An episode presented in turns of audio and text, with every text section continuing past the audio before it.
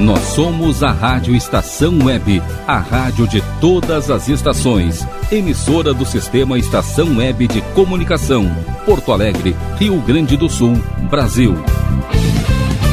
Rádio Estação Web.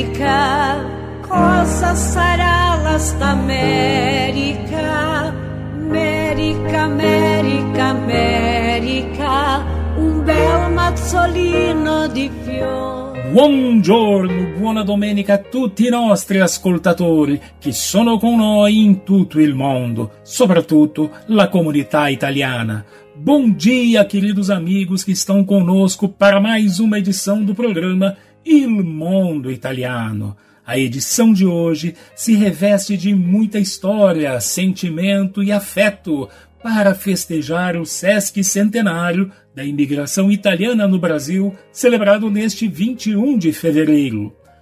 Oggi l'edizione carica di storie di affetto per celebrare i 150 anni dell'emigrazione italiana in Brasile, il 21 febbraio scorso. L'America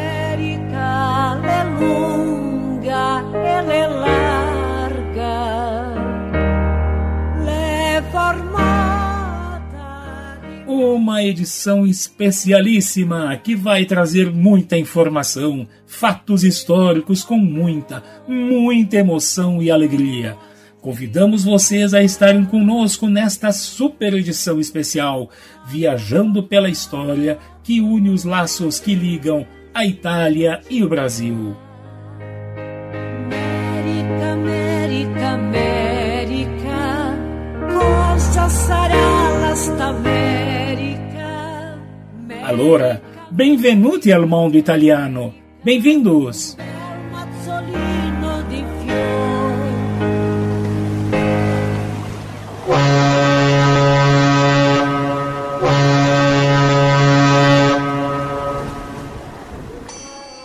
O Grupo Cultural Tutti Italia e a Rádio Estação Web apresentam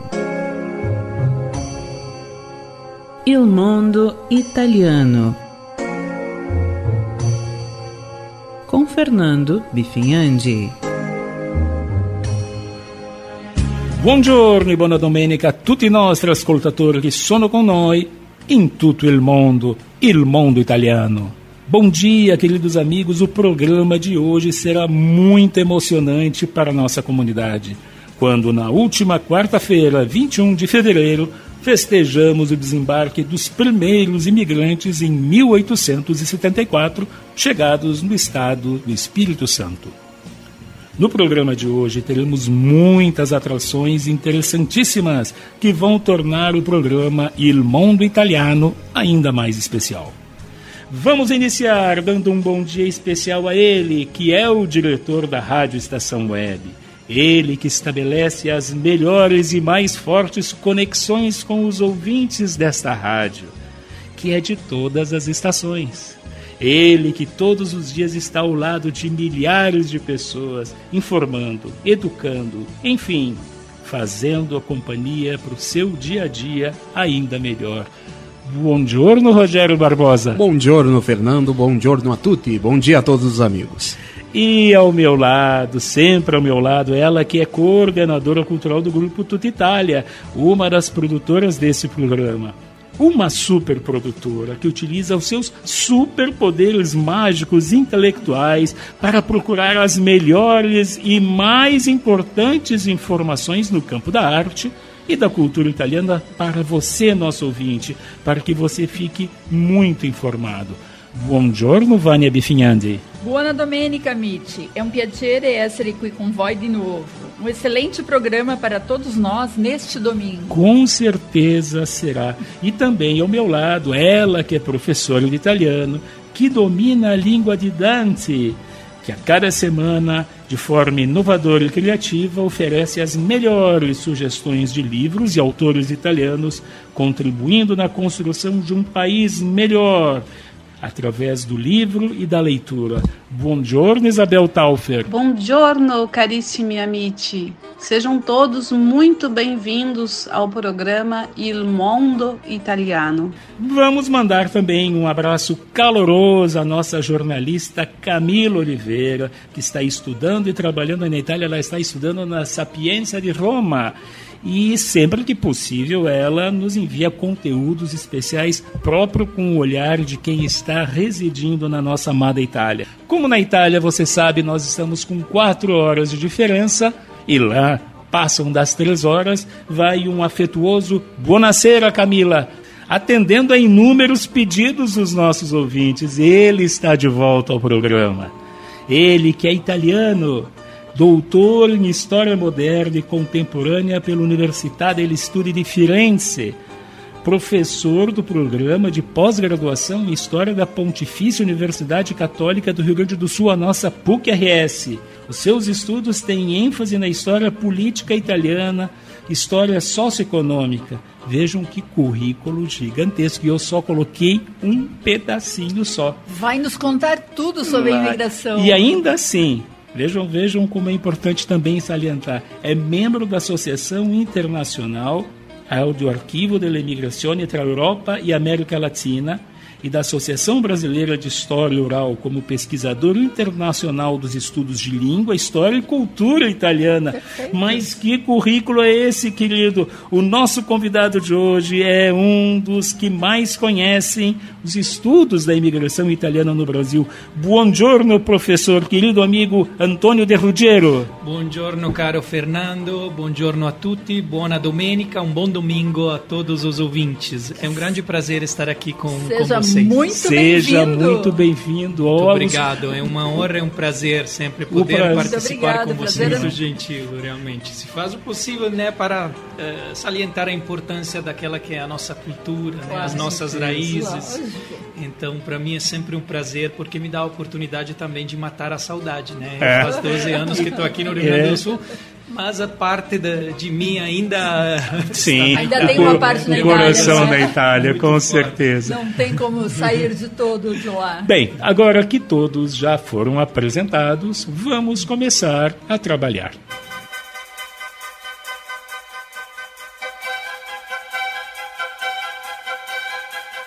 Confira a programação para essa super edição de hoje, 25 de fevereiro, do Il Mondo Italiano. No editorial, a celebração dos 150 anos da imigração italiana no Brasil. Uma entrevista exclusiva com o embaixador italiano, Sua Excelência Alessandro Cortese. Nell'angolo della poesia, um trabalho emocionante de Gianni Rodari sobre o papel do imigrante italiano. Em Il fascino della lírica italiana, Giuseppe Di Stefano interpreta um clássico da canção italiana dedicado aos imigrantes. A obra de Niccolò Amaniti é destaque nesta edição. Direto de São Paulo, uma entrevista com a música e médica Rosa Ávila e o seu amor pela Itália através da música. No estúdio conosco, uma agradável conversa com o professor Antônio De Ruggiero sobre as origens e as causas da imigração italiana. Fique atualizado com as melhores informações no El Itália que vá. A agenda da semana e muito mais. Esteja conosco, pois o programa Il Mondo Italiano está apenas iniciando. Editorial.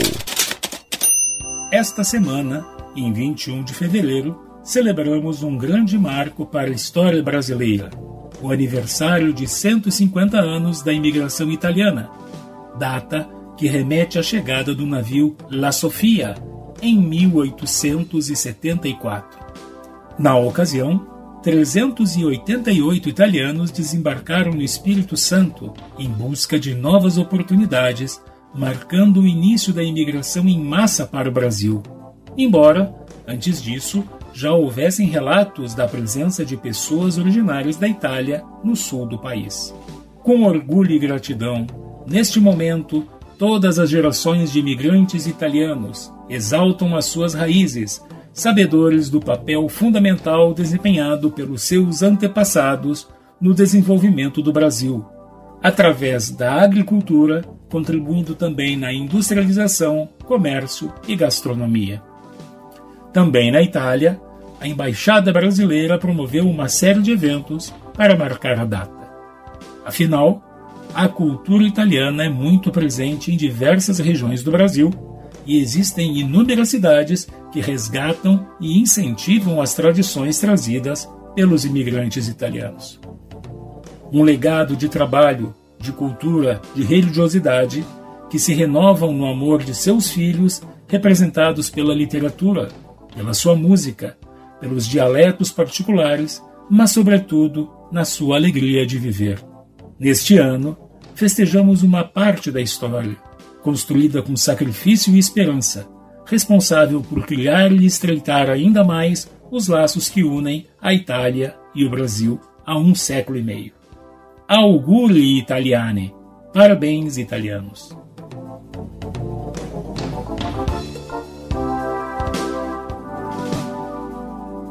Estimados ouvintes, nós vamos iniciar esta edição em homenagem aos 150 anos da imigração italiana do Brasil de uma forma muito especial. E não é para menos, afinal, um programa dedicado à comunidade italiana e aos apaixonados por sua cultura em todo o mundo, os nossos itálicos merecem.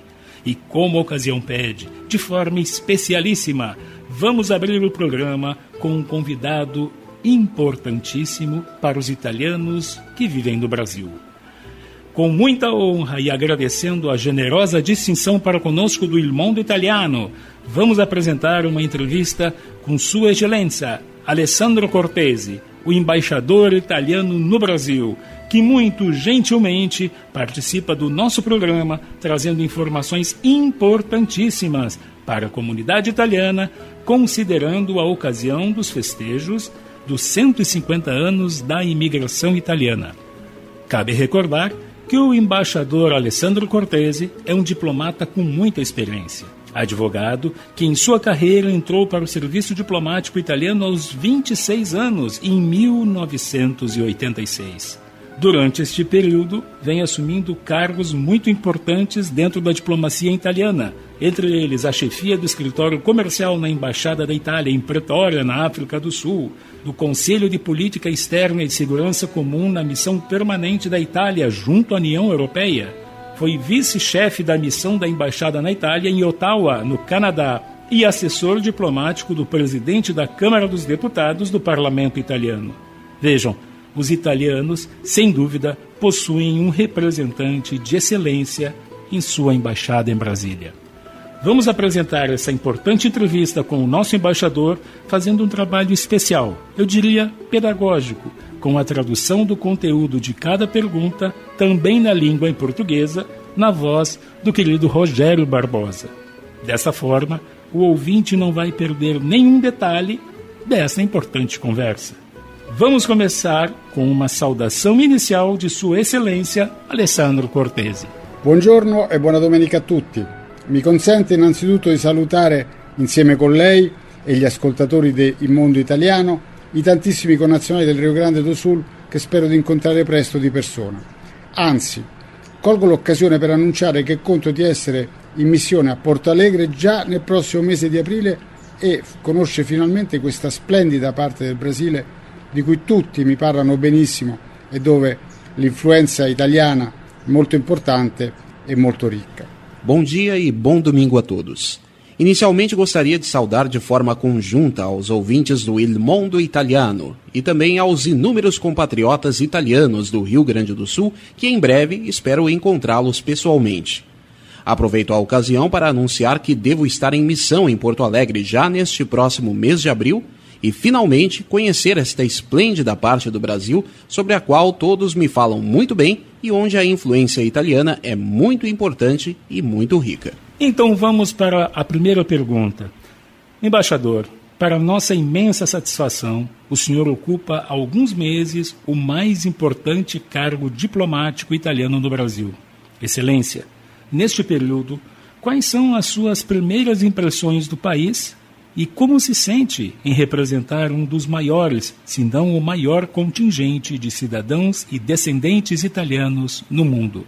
In merito alla sua domanda, le posso dire che sono veramente molto felice di rappresentare l'Italia in un paese così importante e ricco di opportunità come il Brasile.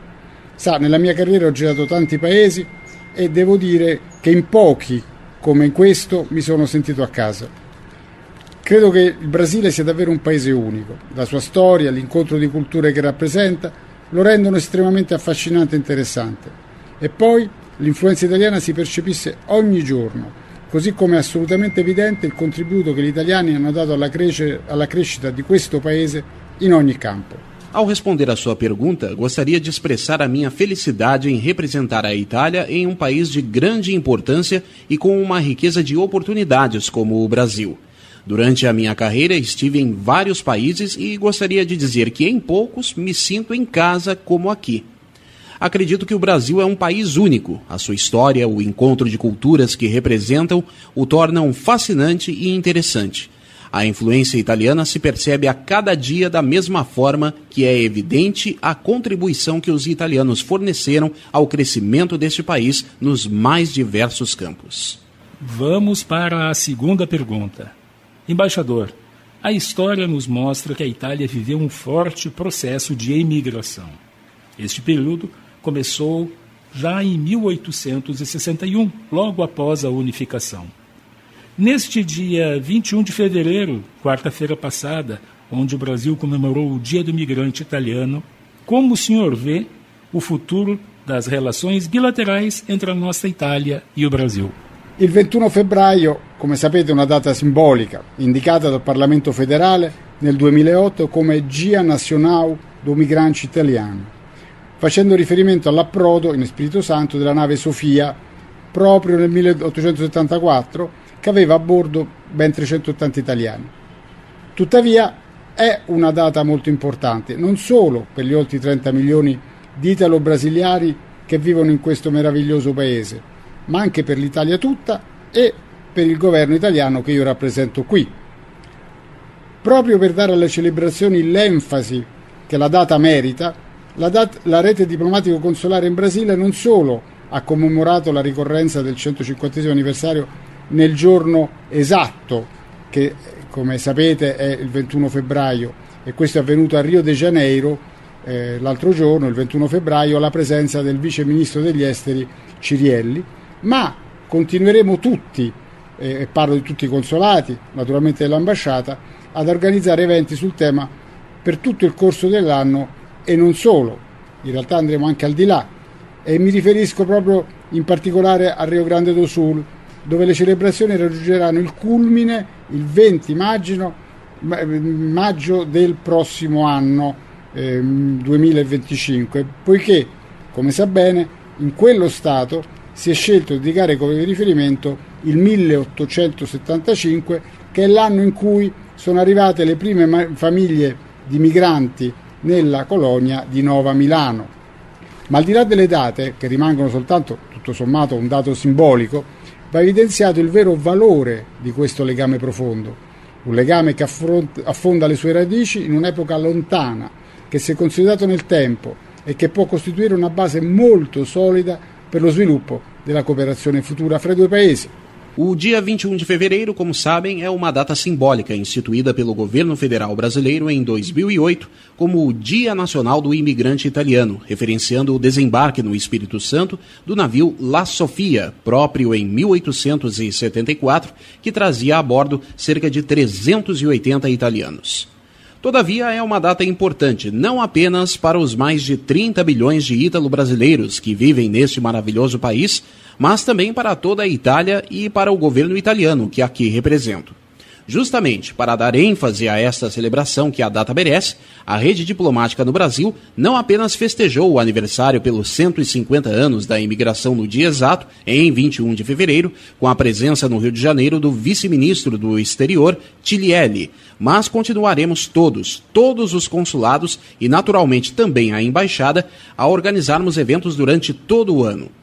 Na realidade, iremos além, fazendo referência particular ao Rio Grande do Sul, no qual as celebrações atingirão o seu ápice em 20 de maio do próximo ano, 2025.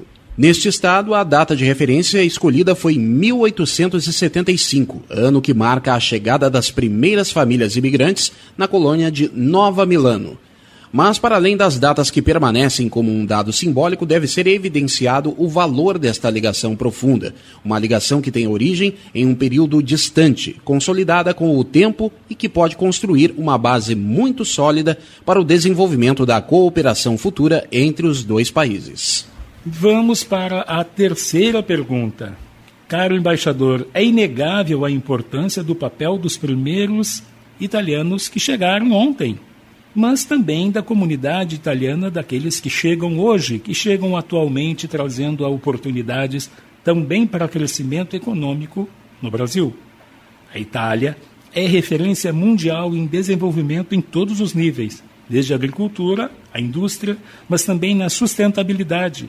Como esse modelo italiano pode servir de guia para iniciativas semelhantes no Brasil? Gli italiani oggi in Brasile hanno infatti un ruolo di primo piano, la loro influenza nella società, nell'economia, nella cultura, nelle arti brasiliane è molto ampia e ciò facilita enormemente la creazione anche di connessioni commerciali, culturali, politiche, con intensificazione delle visite da parte, da parte delle nostre autorità nel paese, come ho già potuto constatare in questi primi pochi mesi in cui sono qua.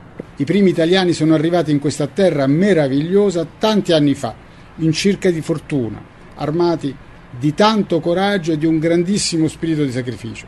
Si sono rimboccati le maniche e hanno dato un contributo fondamentale alla creazione di una società moderna, ricca e democratica.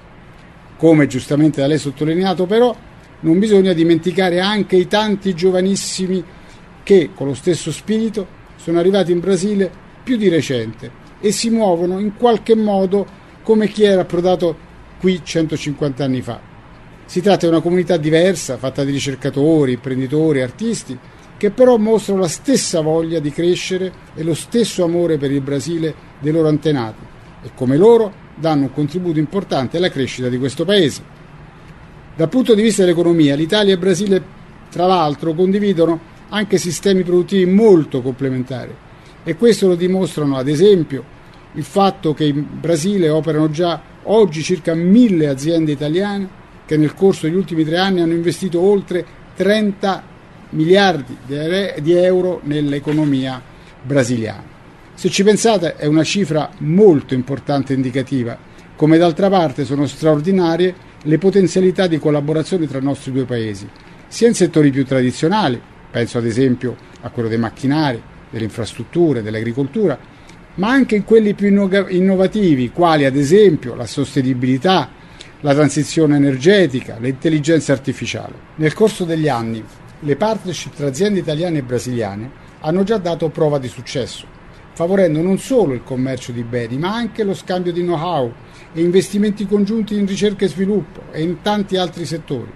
Ed è grazie a questa rara caratteristica, direi quasi unica a livello mondiale, e al rinnovato interesse con cui sempre più aziende italiane guardano al Brasile che, ne sono certo, le relazioni tra i nostri paesi non potranno che rafforzarsi sempre di più in tutti i settori. De fato, os italianos hoje no Brasil ocupam um papel de primeiro plano. A sua influência na sociedade é muito grande, na economia, na cultura, nas artes brasileiras, favorecendo enormemente a criação de conexões comerciais, culturais, políticas, com a intensificação de visitas de autoridades de nosso país, como pude constatar já nestes primeiros meses desde a minha chegada. Os primeiros italianos chegaram nesta terra maravilhosa há muitos anos em busca de uma melhor sorte, armados de tanta coragem e de um grande espírito de sacrifício. Arregaçaram as mangas e deram uma contribuição à criação de uma sociedade moderna, rica e democrática. Como frisado, é necessário não esquecer os tantos jovens que, com o mesmo espírito, chegaram ao Brasil recentemente e se movem igualmente como aqueles que aqui desembarcaram há 150 anos. Trata-se de uma comunidade diversa, formada por pesquisadores, empreendedores, artistas, que mostram a mesma vontade de crescer e o mesmo amor de seus antepassados pelo Brasil, e como eles, também contribuem para o crescimento deste país. Do ponto de vista da economia, a Itália e o Brasil, entre outras coisas, compartilham sistemas produtivos muito complementares, demonstrados, por exemplo, pelo fato de que no Brasil estão instaladas cerca de mil empresas italianas que, nestes últimos três anos, investiram mais de 3 bilhões de euros na economia brasileira, um valor muito importante e indicativo.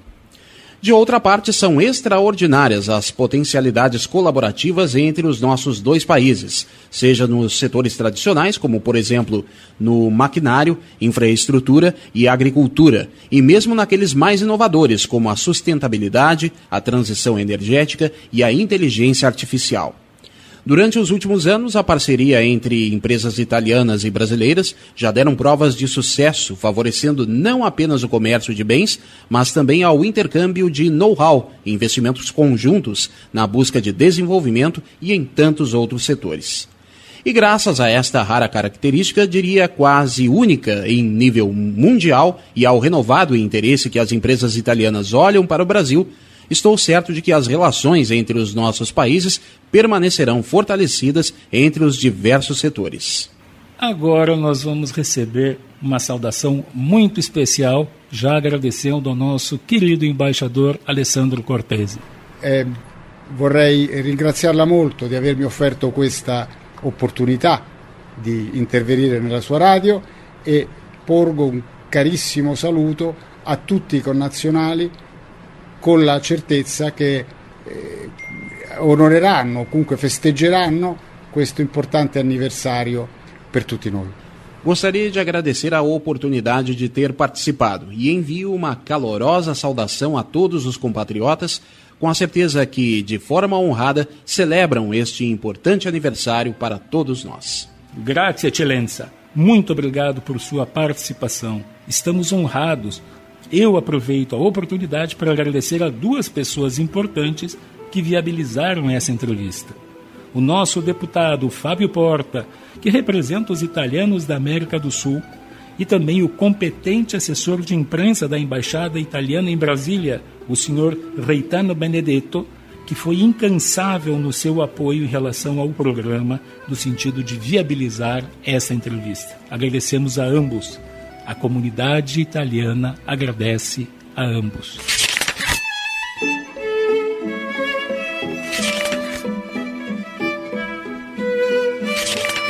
L'Angolo della Poesia. Neste programa especial, L'Angolo della Poesia traz um momento mágico.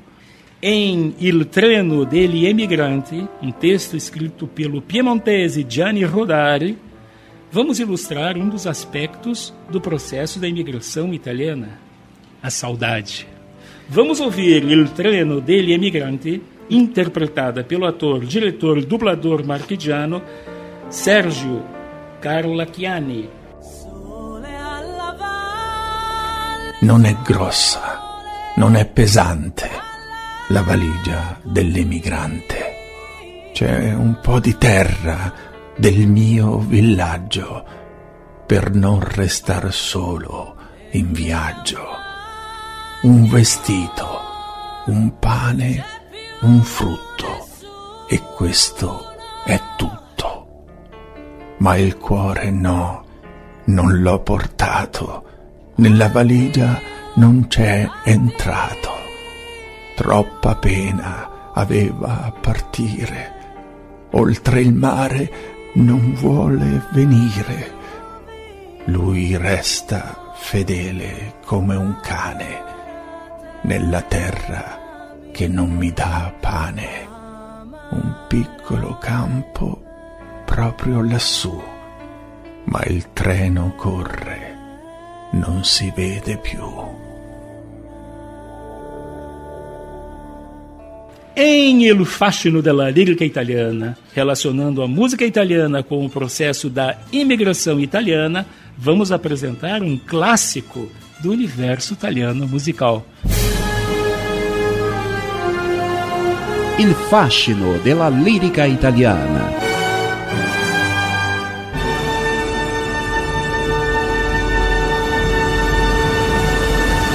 Santa Lucia Lontana é uma canção napolitana escrita por E. A. Mário, que era o pseudônimo de Giovanni Ermete Gaeta. Ele escreveu em 1919. A canção tornou-se de imediato não apenas um sucesso popular e teve importância em nível social porque trouxe à luz a realidade da imigração um fenômeno até então desconhecido pela cultura oficial. Na interpretação do cantor lírico siciliano Giuseppe Di Stefano, ascoltiamo insieme Santa Lucia Lontana, um clássico.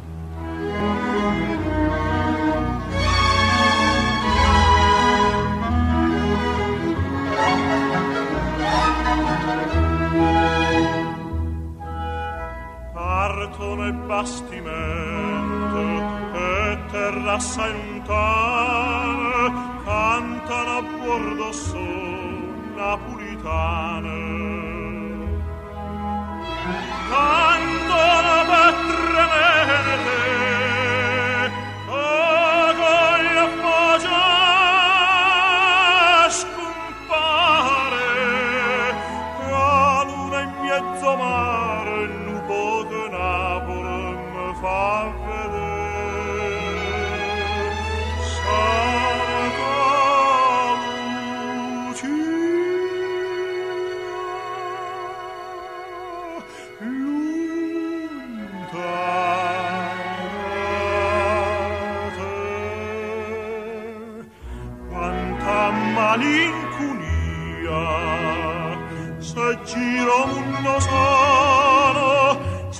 se va cerca fortuna ma quando sponta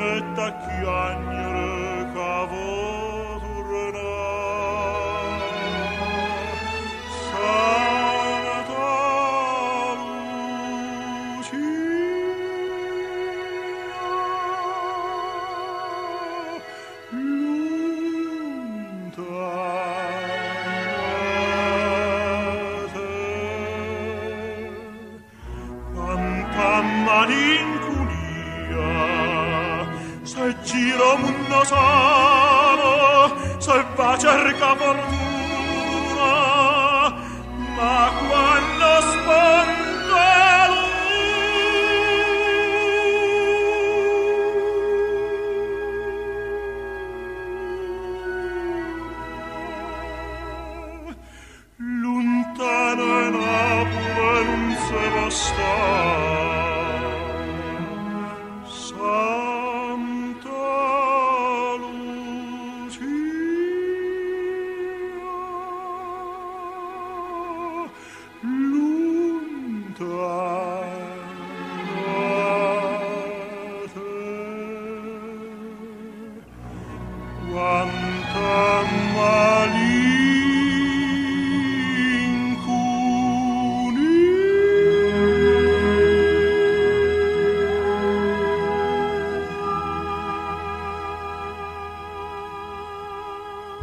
Pois no Ledger Lamadia de hoje, a querida Isabel vai dar continuidade à sua apresentação sobre o escritor e roteirista Nicolò Amaniti. E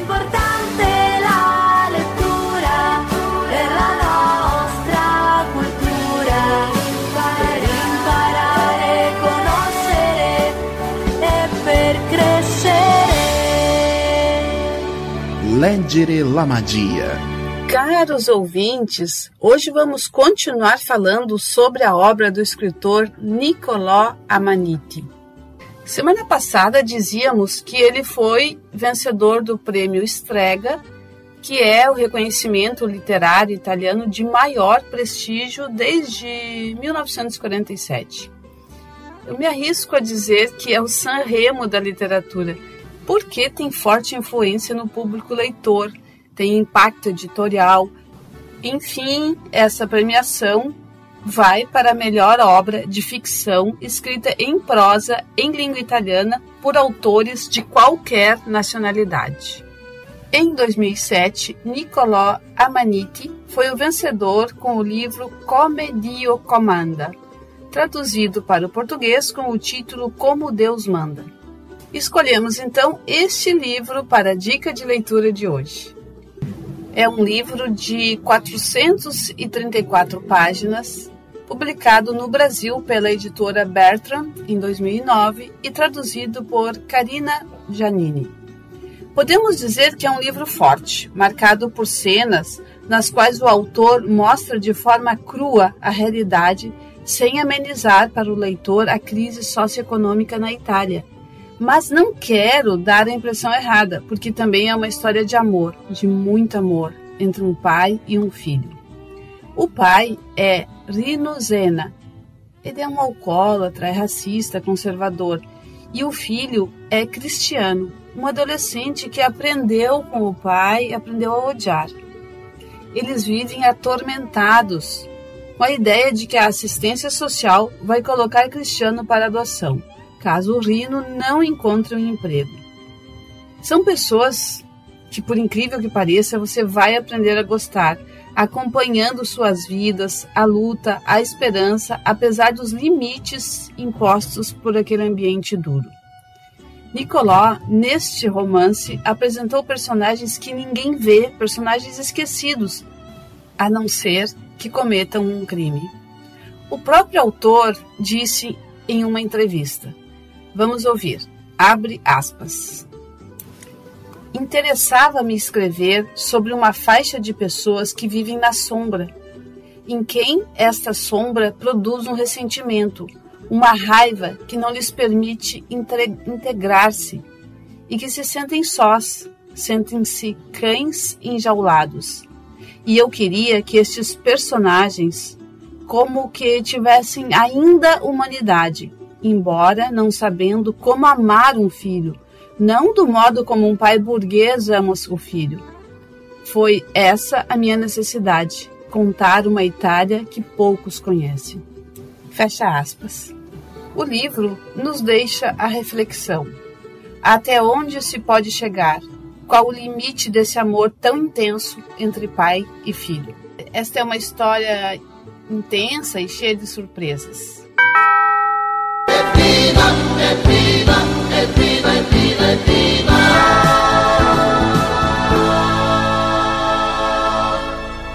Sala de visitas. E vamos até a sala de visitas, Fernando, pois temos uma convidada direto de São Paulo. É verdade, meu querido Rogério Barbosa. Vejam, esse dia 21 de fevereiro marcou os 150 anos da imigração italiana no Brasil. E nesta mesma data, nossa entrevistada, cantora e compositora ítalo-brasileira, lançou o single Limato la Bella.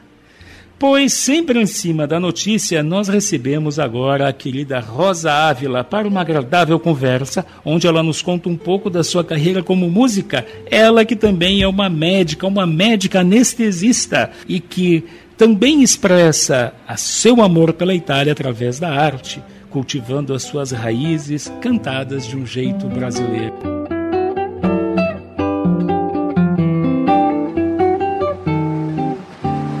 Rosso nell'oriente, passione del sole che tutto in onda. c'è il mare. Buongiorno carissima Rosa Ávila. Buongiorno a tutti, buongiorno Fernando, buongiorno aos amigos da Rádio Estação Web de Porto Alegre, né, a quem eu cumprimento através do programa Il Mondo Italiano nessa data super especial para todo mundo, né, para todos nós, Ítalo brasileiro. Com Muito obrigada, certeza. viu? A honra, a honra é nossa, certo? E eu vou começar perguntando, querida Rosa, nos conte um pouco dessa sua origem italiana, que está no sangue, no sobrenome, no sangue, mas no coração, sobretudo. Mas esse amor pelas raízes, a sua, a sua família é imigrante do sul da Itália, não é mesmo? Sim, eu sou filha, né? Pai e Uhum. mãe italianos, ambos chegaram, exato, ambos chegaram aqui ao Brasil na década de 50. Meu pai em 1954 e minha mãe em 1956. Meu pai já é falecido e era da região de, da campanha, né? Sim. Numa campanha, Se la Campania. né? A gente é da Aham, campanha. da- É, um- é de uma cidade pequena, mais ou menos uns é, 40 quilômetros de Nápoles, chamada Limátola. E a minha mãe, ainda viva, hoje ela tem 84 anos, e ela é calabresa, da, da cidade de Laureana di Borrello, na Calábria. Fica ali próximo de Reggio Calabria, não? É a província, Exatamente, província de próximo, é. e, e a província do teu papai é de Benevento. Benevento, província de Benevento. Legal. Que interessante. Eu vejo aqui a tua assessora, eu já mando um abraço também, um agradecido abraço à, à Débora Venturini, que nos deu eh, todas as informações necessárias.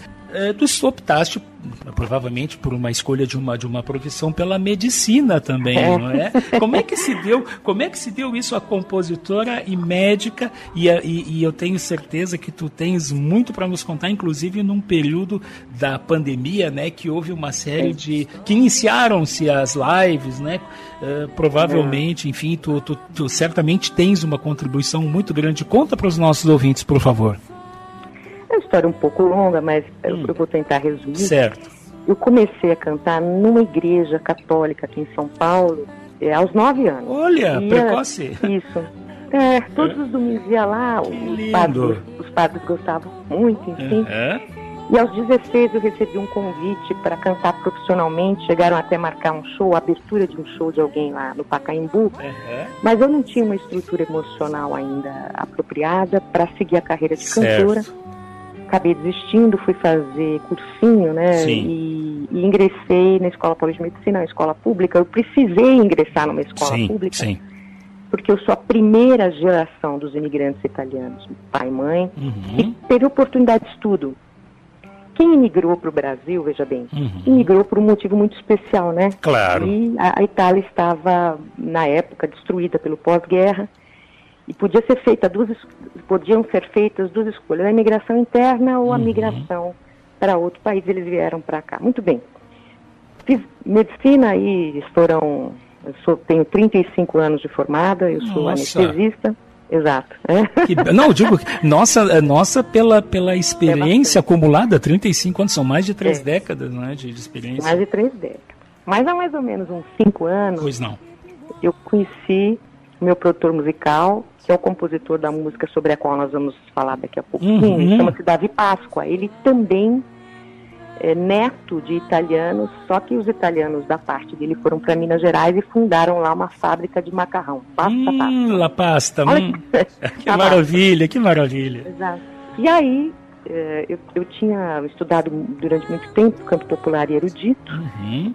E fizemos um repertório popular para que eu me apresentasse em algumas casas de show aqui em São Paulo. Em seguida, infelizmente veio a pandemia e eu Sim. fui eh, ousada, como vários italianos, e comecei a cantar na varanda da minha casa. Que E interessante. todos os sábados, Sim. às vezes de quartas-feiras também, é, entrava nas mídias sociais todas, nas redes sociais, para a gente poder conversar com as pessoas através do retângulo que virou a vida da gente, né? É, aquele foram momentos duros aqueles, Muito né? duro. E, sim, ainda- e ainda bem que, que nessa parte, os artistas, como é o teu caso, em todos os lugares do mundo, mas nós estamos referindo no caso específico agora a São Paulo, puderam utilizar também o seu talento e a sua qualidade e a sua doação para trazer conforto para muitas pessoas naquele momento, não é? Sim, eu perdi alguns amigos aí de turma. É, é, muito próximos, Certo. naquela ocasião, mas a música começou Uhum. a trazer para as pessoas esse conforto que você se refere. É muito Certo. interessante como a música conecta as pessoas. E a partir dali, logo que a pandemia arrefeceu um pouco, Sim. eu fui pro estúdio do Davi, fizemos muitas e muitas lives e comecei a ficar conhecida, né? Com Sim. a médica que canta. Olha só, que é, porque porque é um pouco inusitado. Não é que seja muito é, é, inusitado. que, que seja, digamos assim, um- uma coisa inédita, mas é, é, em plena pandemia ter que, é- que foi um momento duro, um momento de sofrimento, ter uma pessoa que se dedicava à medicina, a ajudar a salvar vidas e ao mesmo tempo, do ponto de vista médico, e ao mesmo tempo ajudar a alegrar a vida das pessoas, que é um outro trabalho aí cura a alma, né, cura o espírito, é bastante, bastante inusitado, né? É, caminham juntas. Caminham juntas. Aham. Depois que a pandemia realmente estava mais ou menos controlada, eu fui chamada por algumas casas muito importantes aqui em São Paulo para fazer shows, né? O Sim. Blue Note São Paulo, Jazz Beat, Só, só, só casas- Tangará. Casas assim. Casas é, que- bem, bem interessantes, né? Bem importantes. muito interessante. E, sim. Vai abrindo caminhos como cantora. Então eu faço Certo. eventos, eventos, eu dou aula e no meio da aula eu canto. Olha só. Fica uma coisa diferente, marcante, mas eu comecei a cantar com o repertório ítalo brasileiro. Sim. A convite do Davi, comecei a fazer versões de canções em português para o italiano. Certo. Gravei todas elas, estão aí vasta, é, vastamente distribuídas nas Aham. minhas redes sociais, né? Certo. E, e até hoje, é, é, não, não canto só em italiano, obviamente. Sim, né? sim. Tem outras composições, inclusive. Mas esse ano é, de mil- 2024 é um ano muito importante para nós todos da comunidade É verdade. italiana aqui no Eu, Brasil. eu até que gostaria, já que tu falaste no, no, no Davi, Páscoa, e é muito interessante porque vocês têm uma parceria, eu percebo aqui pelo material que eu recebi, que é, que é muito importante, e vocês fizeram, foste participar de um evento em Nápoles, é mostrar para os italianos que italianos que saíram da Itália plantaram bons frutos. Conta para nós como é que foi essa, essa experiência de participar em Nápoles eh, nesse, nesse evento, nesse que é famoso esse, esse, É. esse concurso, né, esse festival, em homenagem ao Pino Daniele.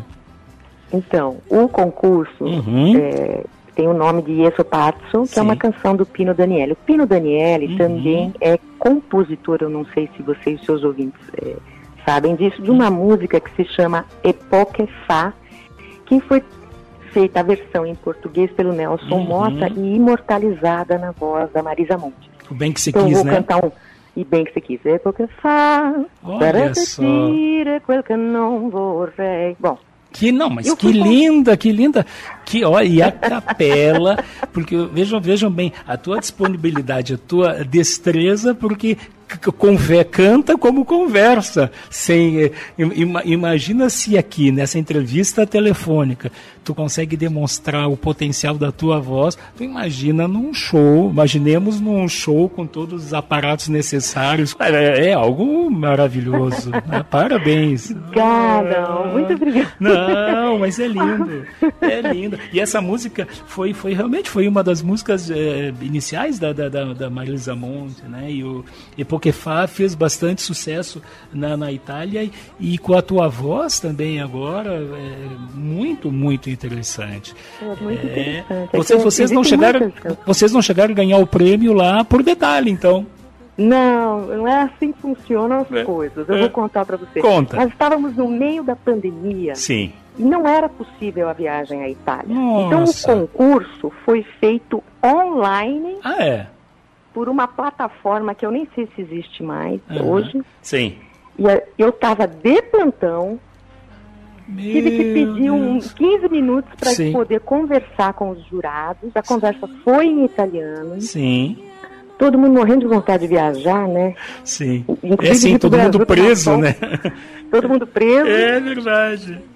Então o que nós fizemos foi enviar para eles uma transmissão que a gente já tinha em uma das lives que a gente fez de uma canção que foi composição do Davi Páscoa com uma eh, letrista que já falecida, Uhum. faleceu também durante a pandemia, chamada Sandra Lia. E a canção se chama L'addio che non ti ho dato. É uma, uma canção romântica. Sim. Que tem o clipe no YouTube, que tem também aí na, nas plataformas digitais. Bom, e aí, para nossa surpresa, eh, tinha alguns brasileiros fazendo parte disso, alguns inclusive cantavam em português. Mas a canção foi para a final. Certo. É, e, e, na verdade, depois quem ganha é, obviamente, o artista local, né? Certo. É assim que é. funcionam as coisas. Mas, Sim. mas a, a mera participação, Fernando, você imagina a minha alegria em poder participar. Mas é, é, é a, a, expressão que tu usaste mera é retórica, porque utilizar mera num concurso internacional, sediado em Nápoles, é, e, uma, e uma filha de italianos, oxa, uma grande participação, uma grande, uma grande. A, a, a, mera participação que eu quero dizer é simplesmente você foi chamada à final. Meu Deus! Inesperadamente. Que... Você tá lá sim. de plantão, uhum. de cara de médica, sim, sim. de boa. E, e, e conversa com o jurado e em seguida sabe que vai para a final, quer dizer. Olha, é, não, é, é, é, uma, é um prêmio é, ou seja, mesmo a segunda colocação, enfim, é um prêmio, ou estar na, ou estar na final, por todo aquele trabalho que, o, que a gente falou agora há pouco, da medicina salvando vidas, mas no teu caso também ah, salvando espíritos, alegrando os espíritos com a música, o espírito humano, né, das pessoas, no, a, a, parte interior. Querida, nós vamos rodar agora uh, esta tua música. Uh, vamos pedir uma pausa para os nossos ouvintes Sim, claro. e vamos ouvir essa música maravilhosa. Tu podes apresentar, por favor, o nome? L'addio que não te dato. Em português seria o adeus, adeus. que eu não te dei. Quem olhar lá no YouTube, uhum. a, o clipe, vai ficar muito, muito apaixonado, como se fosse uma novelinha. Pode ir lá olhar, está muito lindo. Tem mais de 100 mil visualizações. Tenho certeza que você vai gostar. Vamos ouvir então. Una storia così bella meritava un bel addio. Mani unite, un dolce abbraccio, il tuo sguardo nel mio. Ci precipitammo, partimmo nell'oscuro il viso cellato mentre il mio petto gridava l'addio che non ti ho dato. Seguiamo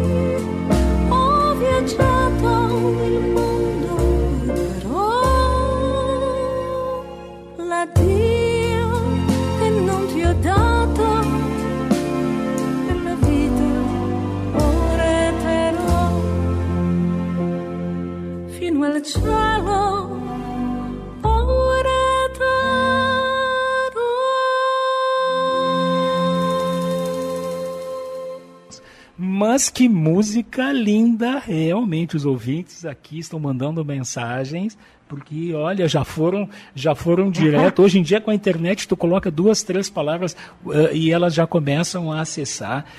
Parabéns, olha, para nós todos da comunidade italiana é um orgulho muito grande. Mas nós vamos agora para a cereja do bolo dessa entrevista. O bolo, evidentemente, o bolo muito doce e saboroso é a tua entrevista. A cereja, a cereja vem agora, porque exatamente nesse 21 de fevereiro que nós comemoramos, que nós marcamos os 150 anos da imigração italiana, juntamente com o Davi, né, ele, eh, criaram e compuseram Limato la Bella.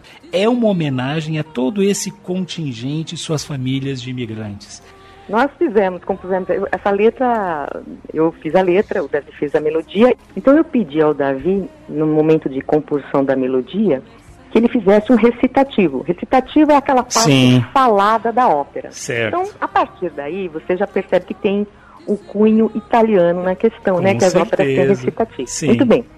Depois eu pedi que tivesse instrumentos que fizessem parte da cultura italiana, que foram Certo. comuns, inclusive incorporados aqui no Brasil. Por exemplo, o acordeon. Uhum. O acordeon, ele veio para o Brasil através dos italianos e ele faz parte da Sim. nossa cultura Exatamente. hoje, o forró sobretudo, Sim. né?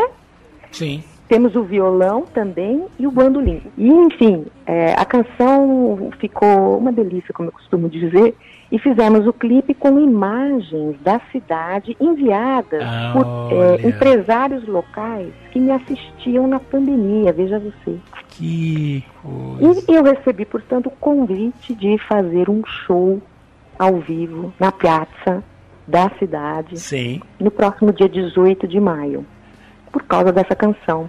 Olha, então nós. Então, a canção fala, né? Não, não sei se aqui eu precisar de ler a letra. A música me faz voltar a você, né? A música me faz tornar a ter. Então, através da música, Aham. o imigrado, que foi meu pai, Sim. vai voltar à cidade dele e devolver aos italianos Sim. essa homenagem de um jeito brasileiro. é uma das coisas mais importantes que serve para revigorar também nos italianos lá o amor pela pátria. Né? E tu vais dar uma dose, como anestesista, tu vai dar uma dose, Uma dose uma dose de, de amor. de amor. Que, que coisa ali. Olha, Falamos juntos. Querida, que prazer conversar contigo. Eu espero que seja a primeira vez depois de maio, quando tu retornares. Eu tenho certeza que vai ser lindíssimo. Vamos conversar novamente. Um abraço muito forte na próxima vez. Vamos ver se nós conversamos também com, com o Davi Páscoa, que seguramente, eh, junto contigo nessa parceria, também como ítalo brasileiro, colocou um pouco do seu coração tá? junto nessa composição, que nada mais é do que uma expressão eh, que vem própria, vem de dentro do coração. Parabéns, muito obrigado por ter nos atendido. A comunidade italiana está em festa e seguramente essa música vai rodar muito, muito, muito aqui na rádio Estação Web também eh, e também no programa, enfim, porque ela não só marca uma, um- um- uma parte importante da história do Brasil, mas ela faz isso com extrema beleza e com extremo sentimento. Muito obrigado. Nossa, Um- sou eu quem agradece, Fernando. um- Agradeço aos seus ouvintes. Convido todos a escutar a canção. Ela foi lançada no último dia 21. Está nas plataformas. Qual- tá da- canal por favor, antes, quais são as plataformas? Dá os, tem os endereços aí para que a gente possa. Por lá. favor, vamos lá, serviço. Vamos lá. No Instagram, Ah. arroba Rosa Ávila. Esse Certo. Ávila é com dois L's. Rosa, Rosa Ávila Oficial. Sim. No YouTube é o canal Rosa Ávila mesmo. Certo. Facebook é a mesma coisa, Rosa Ávila. Esse Ávila é com dois L's, porque meu nome, na verdade, é Rosa Marina Avila. A Vila. Brava. Mas fica mais fácil para pessoas É verdade, fica, Rosa fica, Ávila. fica mais, mais, mais, É, fácil. Ficou o nome artístico. É, assim. Eu queria agradecer muito, viu? Falar com você é um enorme obrigado. prazer. E, e pros seus ouvintes, eu, eu envio meu abraço carinhoso de Ítalo Brasileira, que- porque com essa música a gente se junta, conecta ainda mais os 30 milhões Com certeza. Uma, a comunidade italiana fora da Itália maior do mundo, né? Nós somos, nós brasileiros aqui, é, temos essa bandeira e para nós é um orgulho muito grande ter uma filha, no caso me refiro a ti, também levantando a bandeira lá lá na Itália. Isso para nós é um orgulho muito grande. Uma buona domenica a te, um buon viaggio, quando ritorni a, a maggio, quando eh, eh, possiamo parlarci di nuovo. Sarà un piacere. Ci sentiamo. Ci a sentiamo. presto, Fernando. a, a presto, carissima. Ciao. Então vamos ouvir Limato la Bella em homenagem aos imigrantes italianos. Uma bela canção.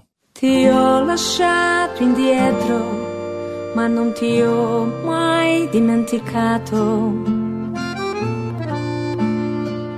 Mi hai dato vita. Il mare mi ha portato via un viaggio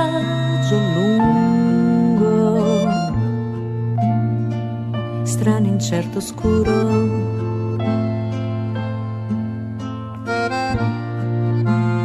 quanta nostalgia.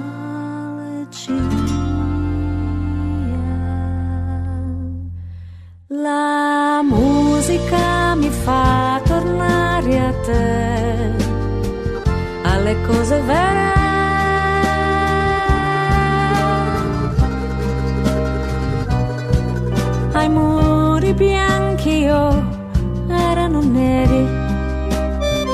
Mi ricordo più.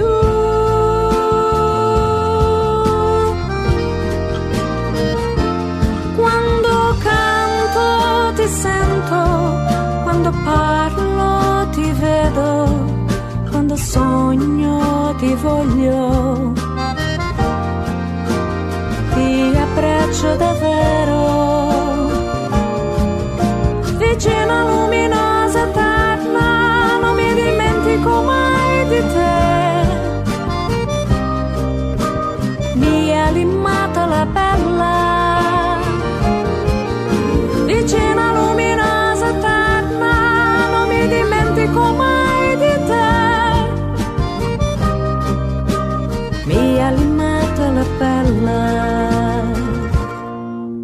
Tue belle chiese, il borgo medievale, pieni di colore.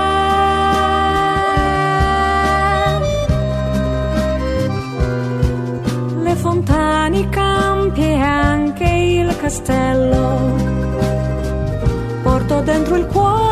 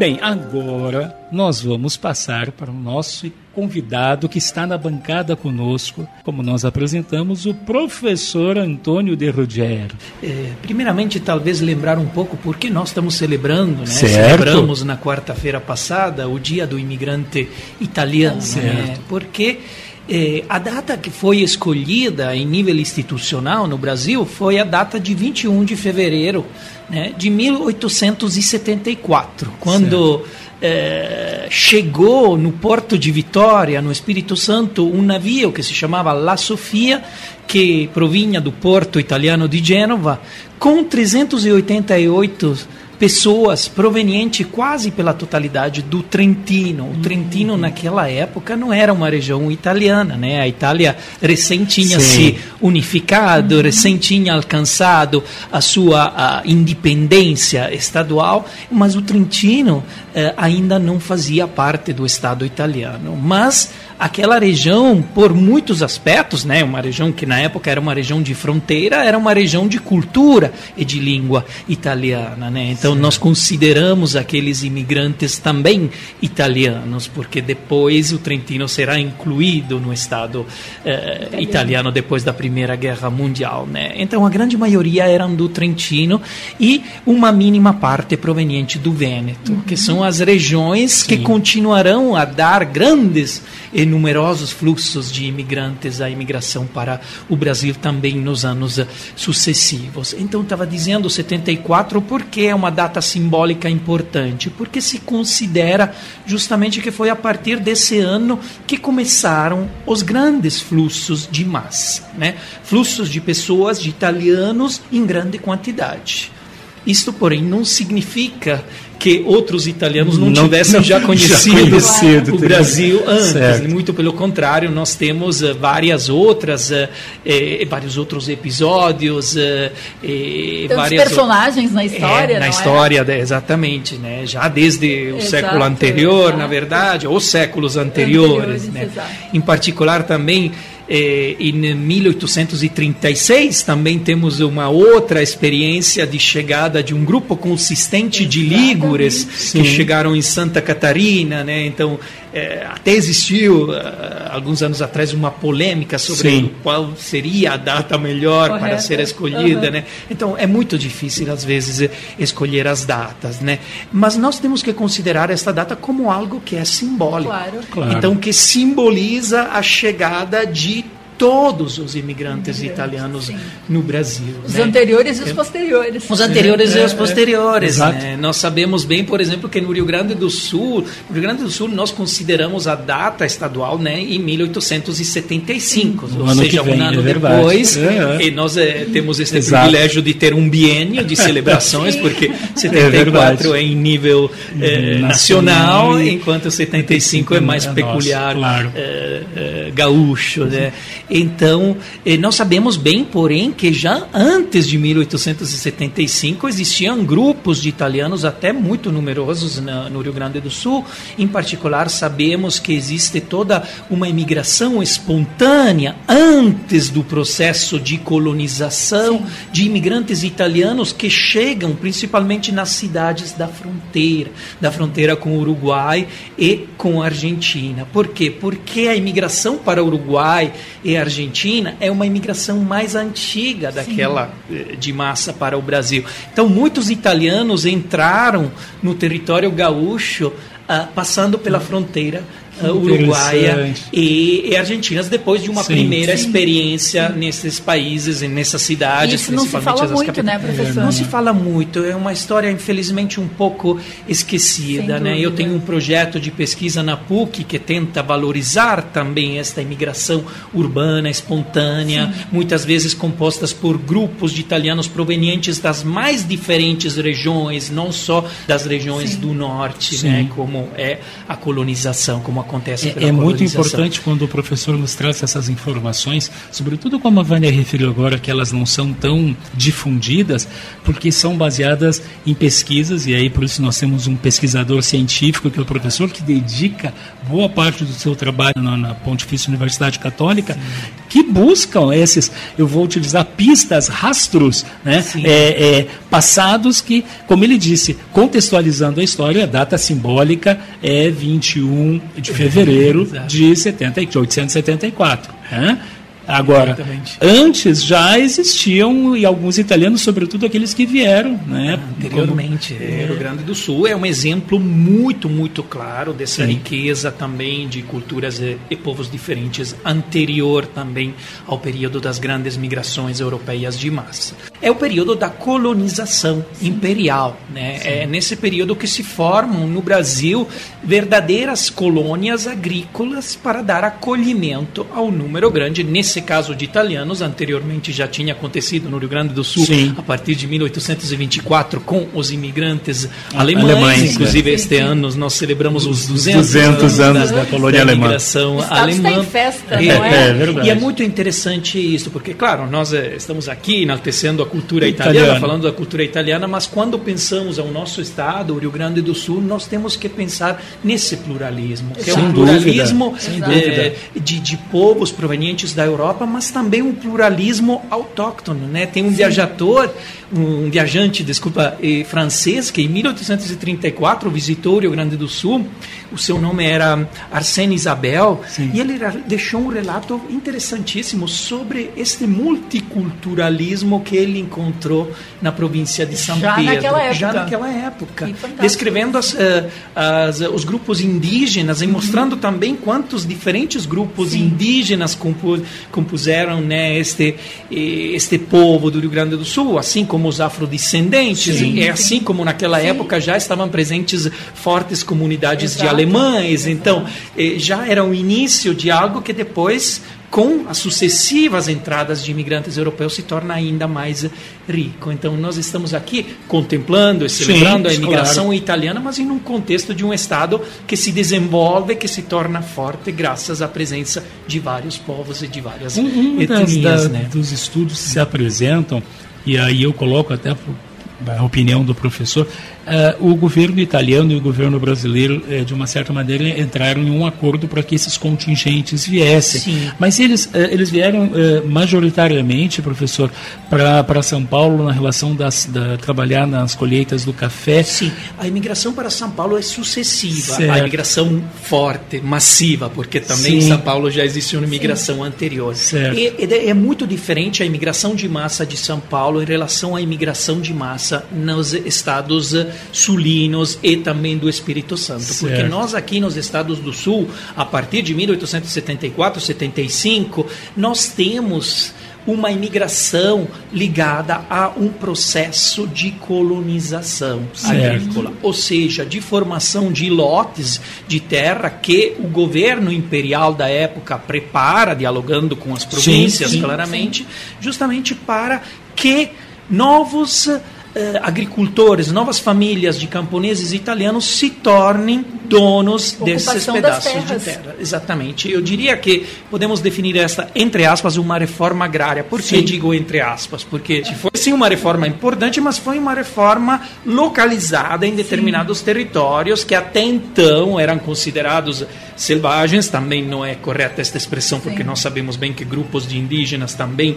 estavam deslocados nessas regiões, mas eram terras devolutas, né, que o Estado, a partir já de uma política bem anterior que se dá ao longo de toda a consolidação do Estado brasileiro depois das, da independência, em particular depois de 1850, quando temos a lei de, de terras, né, que é um momento, um marco temporal muito importante para entender este processo de mudança e de pequenas, digamos assim, reformas no setor fundiário em alguns estados eh, do E, país. e essa redundou então na criação das colônias. Exato. As colônias onde os- colônias- Os, os italianos aos poucos, primeira, segunda, terceira e quarta colônia, foram ocupando Tanto esses a quarta territórios. não é na Serra, né? É, a Na- quarta na- é quarta na- é em em Santa- Martins, é, centro, é, Santa é, Maria, no centro. é, é, no, no seja, centro não do é na- estado. Na, né? na Serra, é, da região de Caxias, da, da- é, é É exatamente, uma serra menor. é exatamente em outra, hum, Outra deslocada, região, né, exato, deslocada. exato. Foi sucessiva, foi a quarta colônia Certo. em 1877, depois da formação das primeiras três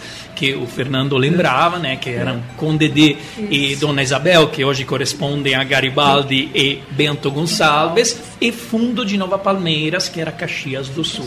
Apesar de ser Conde de e Dona Isabel as primeiras duas organizadas em nível administrativo, os primeiros italianos chegaram, porém, na colônia de Caxias do Sul e nós temos como data simbólica também aquela do dia de 20 de maio de 1875, quando eh, se conta que três famílias não vênetas inicialmente, Sim. mas da Lombardia, da Lombardia. região ao redor de Milão, chegaram, dando início, dizemos assim, àquela que é a nossa colonização aqui do Rio Que é o nome Sul. até eh, foi As batizada de Nova Milano. Nova né? Milano, A exatamente. família porque Esquerafico, Radaeli e e, hum, Exatamente, Cripa, Sperafico era da ele, É, três interessante. famílias, né? O professor, o professor mostra, faz uma, uma pequena viagem e, e contextualiza esse período, inclusive na relação do Brasil, na questão territorial do Brasil, e agora recebendo os italianos também como um processo não mais espontâneo, mas já direcionado. Sim, exatamente. A imigração espontânea continua, Sim, né? sim. é anterior e é paralela também aos Ela processos sempre de vai colonização. continuar. Sempre Sim. vai continuar, mas são duas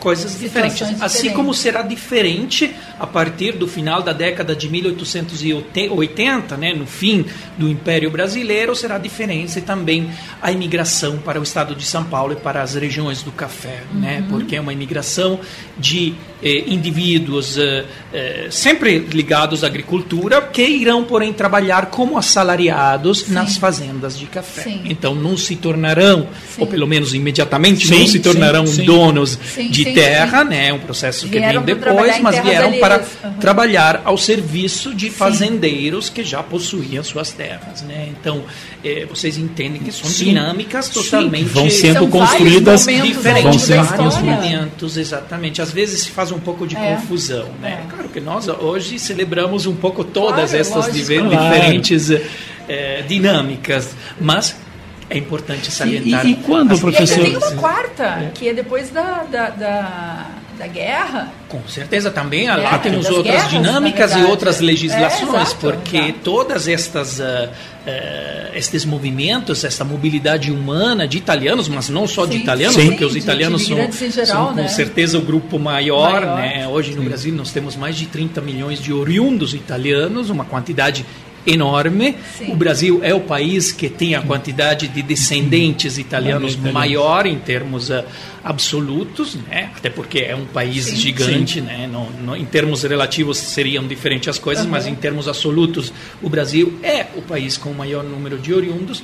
Por quê? Porque nesse período que vai da a partir da década de 70, que nós consideramos um pouco o início da imigração de massa, até a Segunda Guerra Mundial e também com um retorno nos primeiros anos sucessivos à Segunda Guerra Mundial de poucas eh, unidades no sentido que é uma imigração menor em termos quantitativos, mas nós temos uma chegada de mais ou menos um milhão e meio de italianos. Para a época era uma, uma população Considerável, claro. considerável. Considerável, com certeza. Assim como é considerável, mantendo um Uhum. Sim. pouco sobre o estado do Rio Grande do Certo, Sul. certo. O Rio Grande do Sul, quando começou a imigração de alemães em 1824, era um estado que tinha uma população de mais ou menos 100 mil habitantes, ou seja, um estado que é grande quase quanto a inteira península italiana, que tinha uma população eh, tão reduzida. Todo esse cenário que o professor nos traz aqui agora, ele, ele nos faz pensar como era, enfim,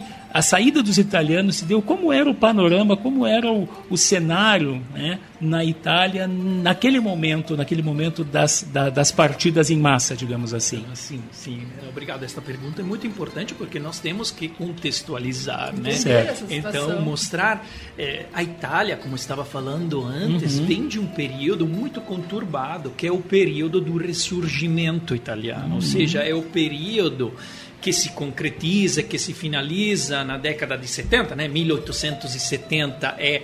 Então, os imigrantes que chegam principalmente das regiões do Vêneto nesta época, a partir de 1874, 75, são italianos que vivem nesse contexto de transição de um sistema institucional para outro, né? Certo. Então, passar eh, a viver em um estado unitário, uma monarquia, né, um reino de Itália unificado, eh, foi também traumático, né, no contexto campesino, em particular no contexto agrícola. Por quê? Porque a Itália começa a se inserir justamente nesse período, a partir das regiões do norte, num contexto capitalista. A Itália começa a se transformar em uma nação mais moderna, né? Os processos do capitalismo, da industrialização começam a entrar também no contexto italiano depois da unificação. E evidentemente isso cria um desequilíbrio social no contexto principalmente rural, que era acostumado a determinadas eh,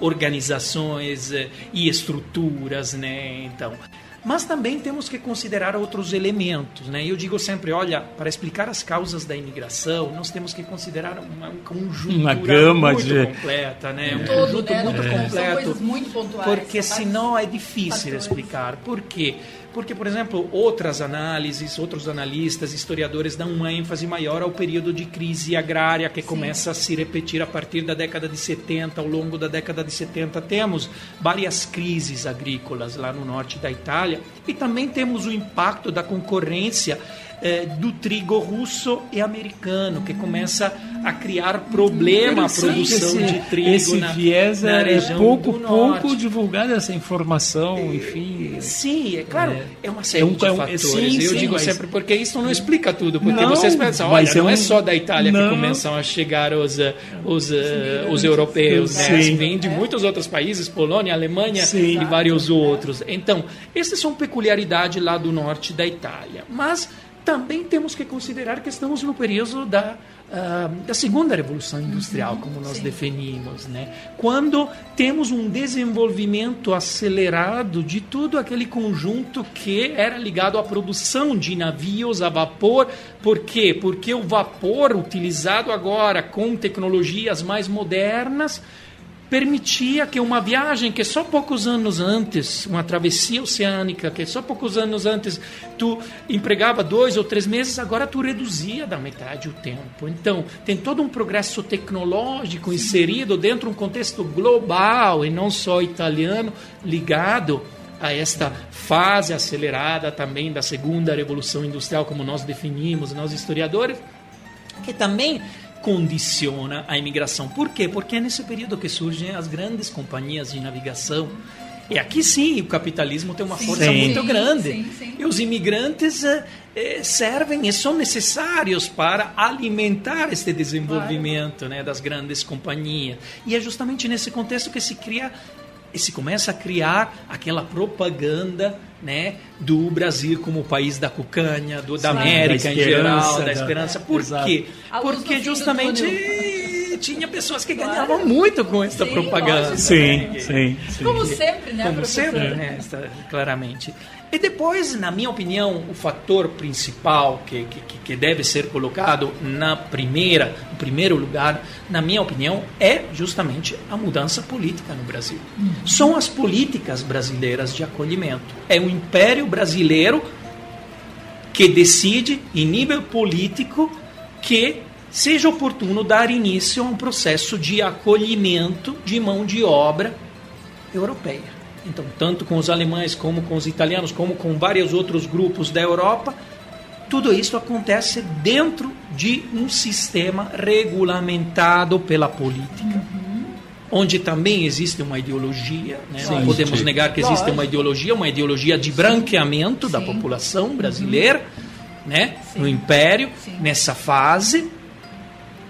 E existe um interesse consolidado que muitas vezes também provoca debates em parlamentos, pelo menos quando o parlamento começa a funcionar de forma mais Sim, mais- mais mais incisiva, real, mais né? real. Na, na década É. de 50, na metade do século XIX, e também tem grandes fazendeiros que são contrários Claro. às chegadas né, de imigração europeia. Começa a ocupar né? um espaço Começa- que, que, era, que era só deles. e- Exatamente. E se começa a criar, porém, um debate, né, Sim. eh, chegando à conclusão que em determinados lugares, não em todo o país, não em todas as regiões, mas em determinadas eh, eh, regiões existissem as condições favoráveis. A Serra Gaúcha é uma dessas. Por quê? Porque a Serra Gaúcha é um território né, de mata virgem que até então não oferecia nenhuma produção importante, assim, e começa a pensar que talvez se pudesse diversificar a agricultura até para abastecer os mercados das principais cidades. Isso acontece antes com os Sim. alemães em Novo Hamburgo, em São Leopoldo, Vale dos Sinos, né? Várias, né? Sim. colônias, né?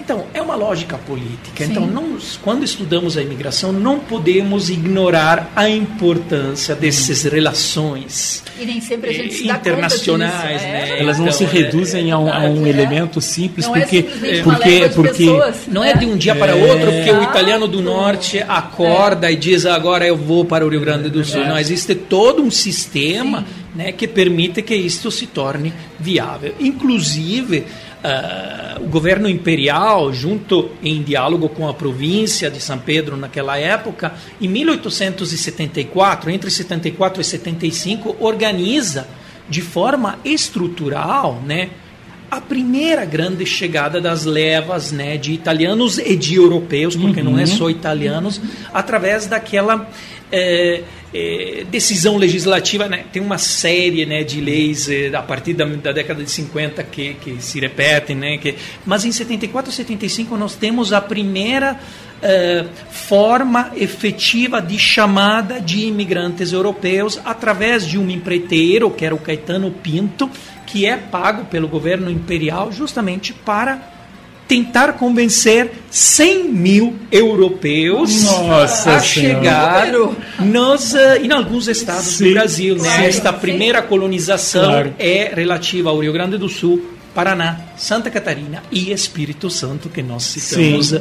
antes. Né? Existe uma padronização e existe um cuidado com esta lógica. Por isso eu digo que existe sempre uma política e uma ideologia claro, muito, muito que alimentam estes, estes processos. Eu, eu, eu, vejo assim que é interessante, professor, essa sua explicação, porque muitas vezes nós lemos ou ouvimos numa visão reducionista, olha, os italianos simplista, saíram simplista é. porque estavam passando fome, Exatamente. porque eles não tinham é. o que comer. Não, não é que não seja uma realidade, não, mas ela não era né? simplesmente. Não era só não essa era essa. Essa talvez fosse. A, a, a, miséria sempre existiu, infelizmente. Sim, sim, não é que os italianos do Vêneto estivessem melhor, em melhores condições eh, sob o domínio austríaco. não é que sob o domínio da Itália pioram é, assim as suas condições porque não são vários fatores, fatores né? que influenciam e o somados, principal né? somado num determinado tempo também e, porque não foi como o senhor disse não foi de um momento para o outro exato e é importante também salientar que em determinadas regiões da Itália toda não só do norte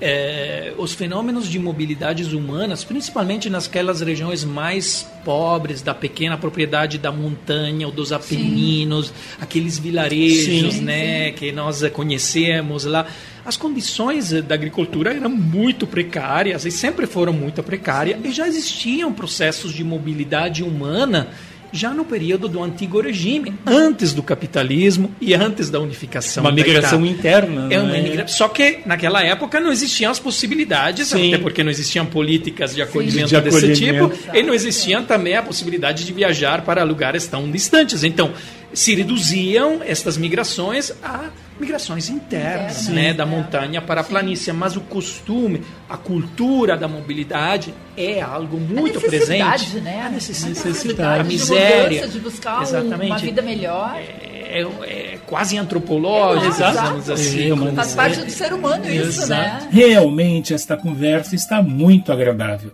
mas nós vamos pedir licença para o professor De Ruggiero para fazer uma breve pausa musical. E não seria diferente que a música hoje apresentada contasse um pouco dos italianos que estão no exterior. Em qualquer lugar do mundo, nós sempre ouviremos uma canção italiana. Ela estará sempre ao nosso lado, nos acompanhando. Como Una vecchia canzone italiana, interpretada pela Squadra Itália, de 1994. Vamos ouvi-la e já retornamos na conversa com o professor De Ruggiero, abordando a história dos italianos que se estabeleceram nos centros urbanos das grandes cidades.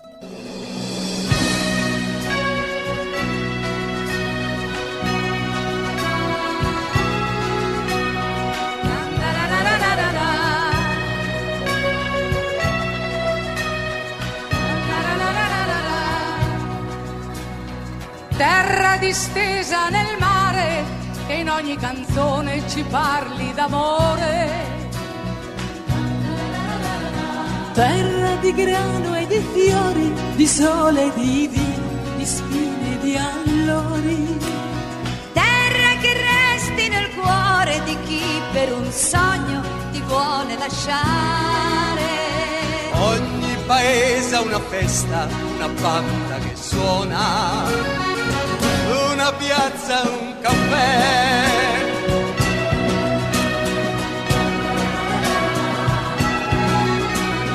Terra di santi e poeti, dei troppi mafiosi e pochissimi preti. Per anni mille stranieri che trovano amore e non partono più. Terra rimasta in dogora, la gente che parte per terra lontana. Ma in ogni posto del mondo, dovunque tu vada, da solo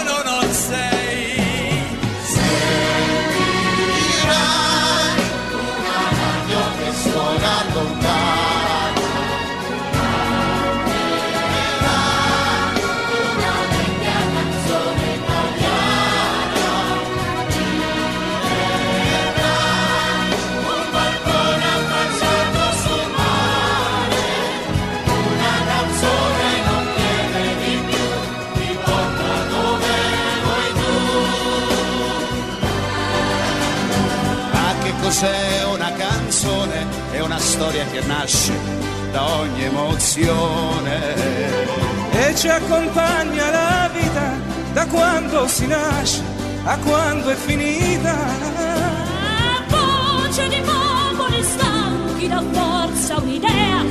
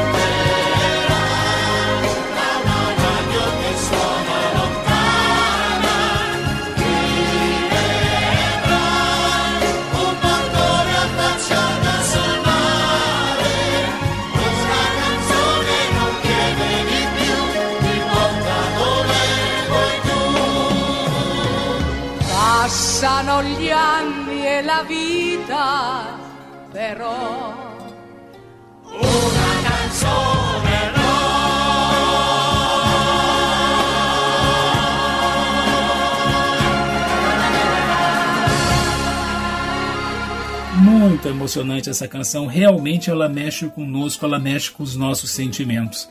Mas nós vamos continuar com a nossa aula de história na chiacchiera italiana.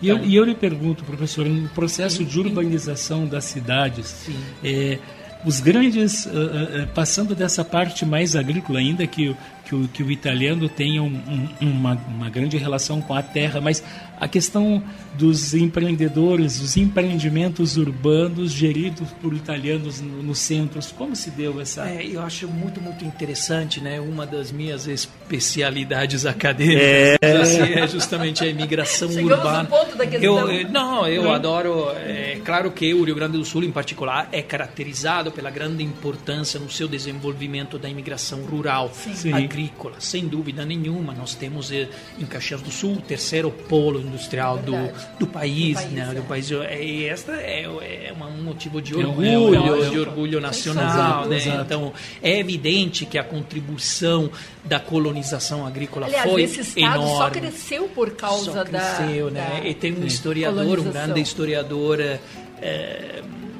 gaúcho, né, que é o Luiz Alberto De Boni, que no livro recente sobre os 150 anos da imigração italiana no Rio Grande do Sul, num capítulo introdutório que ele faz, ele diz, olha, naquela época foi escolhida só a metade norte do, do, do, pai- do, do estado. estado. E se nós vamos ver o que, que acontece depois, mudou, eh, exato. ah, tanto a metade norte como a metade sul desenvolveram, mas a metade norte talvez desenvolveu mais, mais. do que a metade dúvida. sul. Então Exato. isso faz refletir. É. Talvez ter uma coragem maior naquela época para Talvez- fazer uma reforma mais sido- Exato, estruturais, exato. talvez tivesse dado também possibilidade Hoje- para hoje um ainda- desenvolvimento ainda maior. Alguns né? Então, municípios da metade sul reclamam que não tem todo o desenvolvimento que a metade norte possui. E isso, de fato, tem muito a ver com a imigração.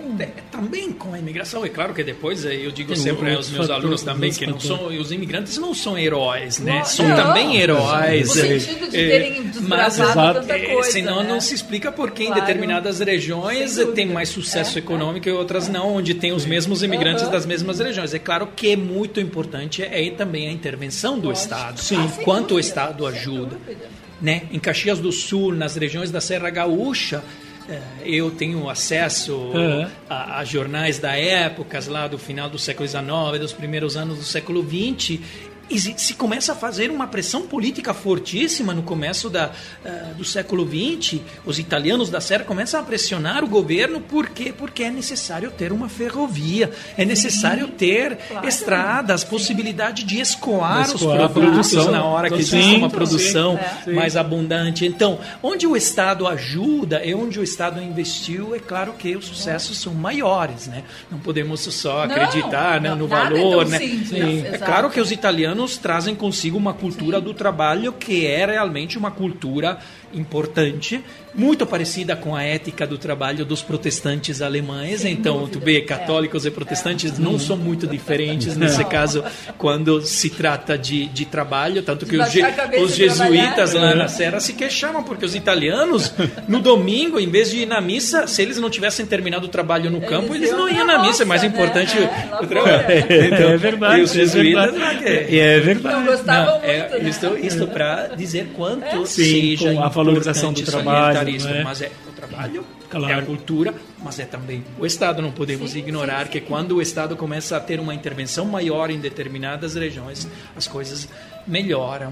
Na cidade, o italiano, pelo menos na capital, Sim. iniciando pela capital, o Aham. italiano chega ah, atrás do alemão, né? O Sim. alemão já tem capitais na Sim. metade do século XIX, já tem capitais suficientes para investir, mas os italianos são capazes de criar espaços, né, por exemplo, no comércio. Tem estudos eh, maravilhosos da professora Núncia Santoro de Santoro Constantino, que eu Constantino. gosto sempre de lembrar, porque ela foi uma da- das minhas grandes mestres. Foi ela que me permitiu uma inserção acadêmica na, na PUC quando eu era doutorando lá na Itália. Foi ela também que, de certa forma, me estimulou e, e- e me deu uma ajuda né, para eu escolher depois a minha carreira, a minha eh, digamos assim, a formação no, no Rio Grande do Sul, edificar no Rio Grande do Sul, e foi ela que iniciou os estudos justamente sobre italianos que se inseriram nos setores comerciais e artesanais Uhum. das principais cidades do Rio Grande do Sul,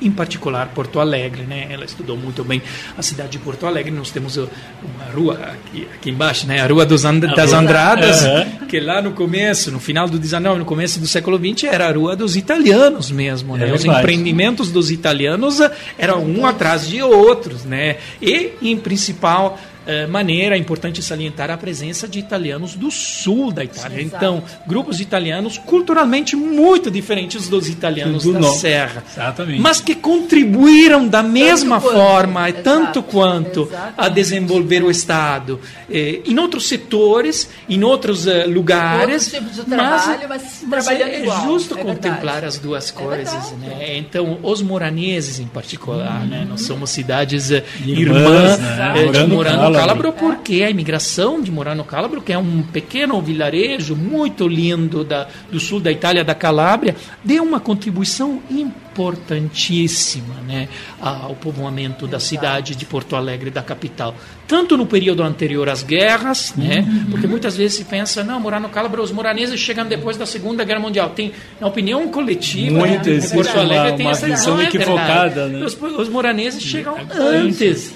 E muitas vezes chegam também através daquelas dinâmicas Sim. que eu mencionava antes, né, de, de cadeias migratórias que se dão também nas regiões do Rio da Plata, não Sim. só diretamente. Não vieram diretamente para o ou- ou Brasil. pelo menos não foi- exclusivamente diretamente da- da- de, de, de Murano, né? Então, Isso é muito interessante, porque na cidade nós encontramos esta pluralidade É, de italiano.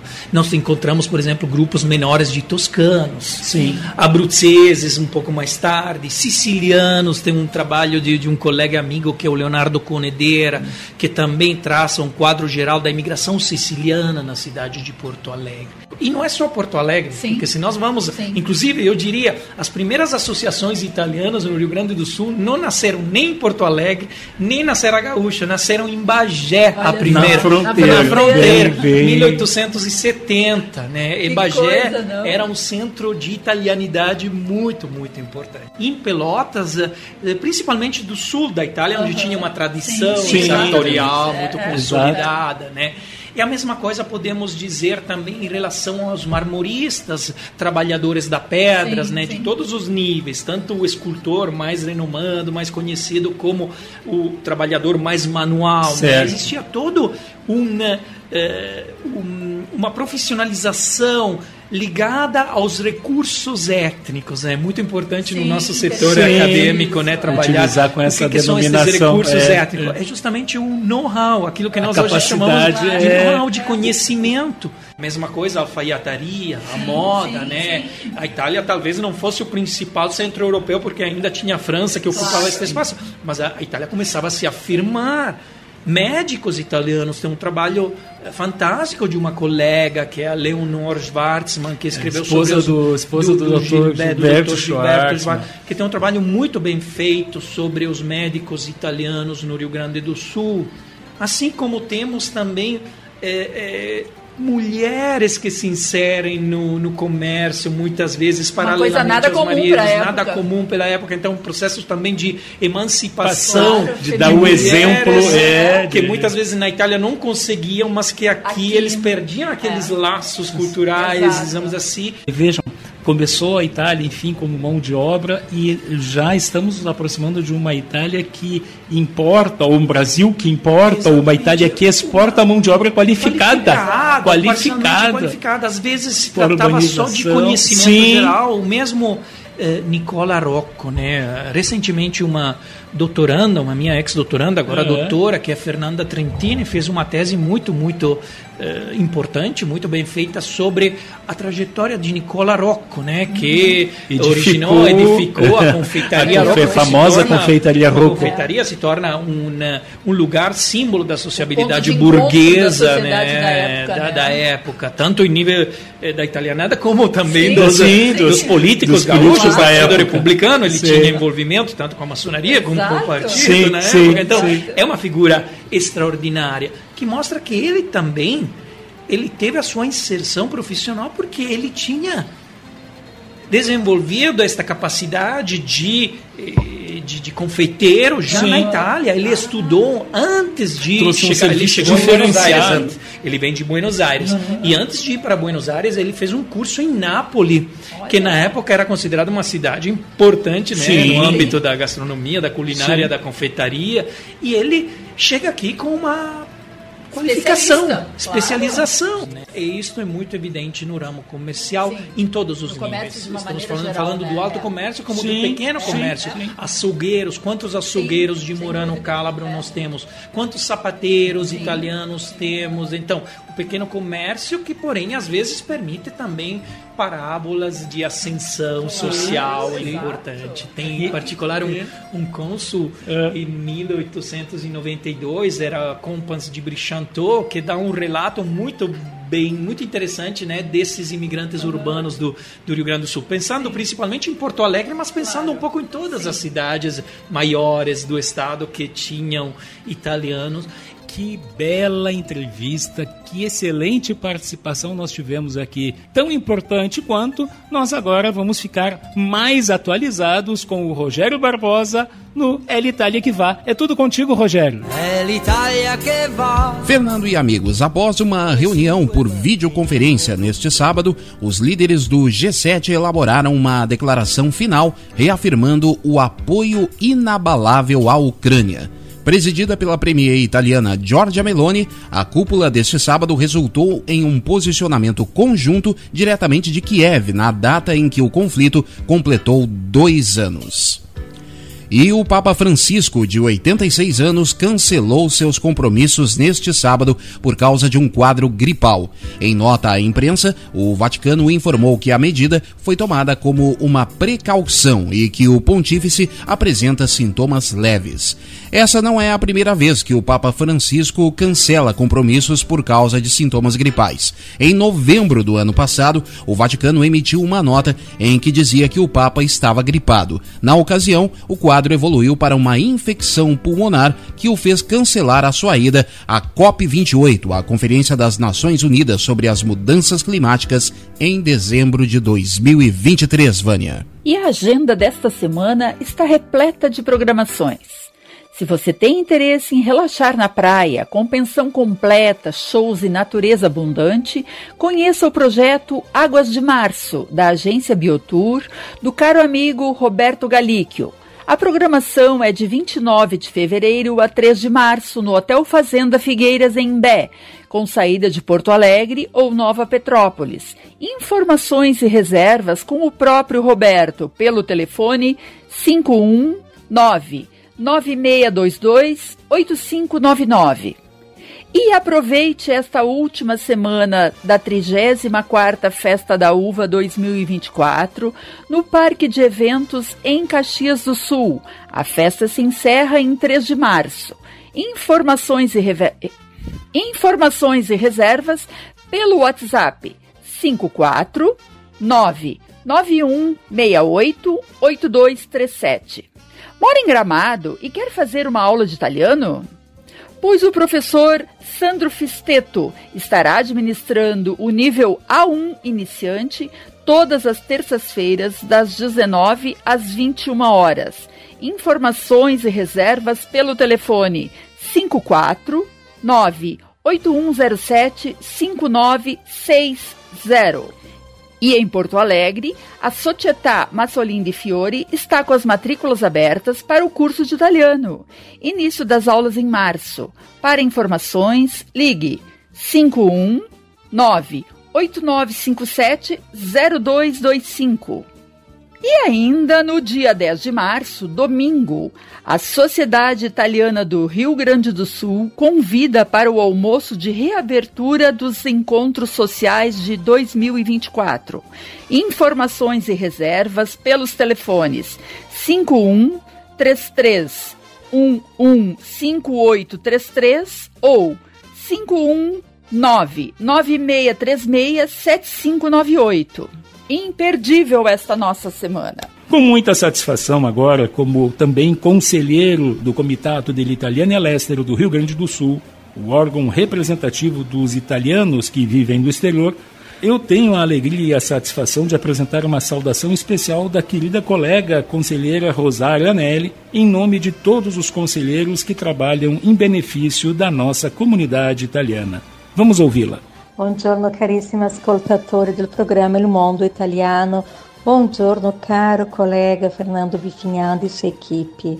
Grazie per questo momento, questo invito, veramente un piacere poter partecipare e anche darti uh, gli auguri per questa iniziativa.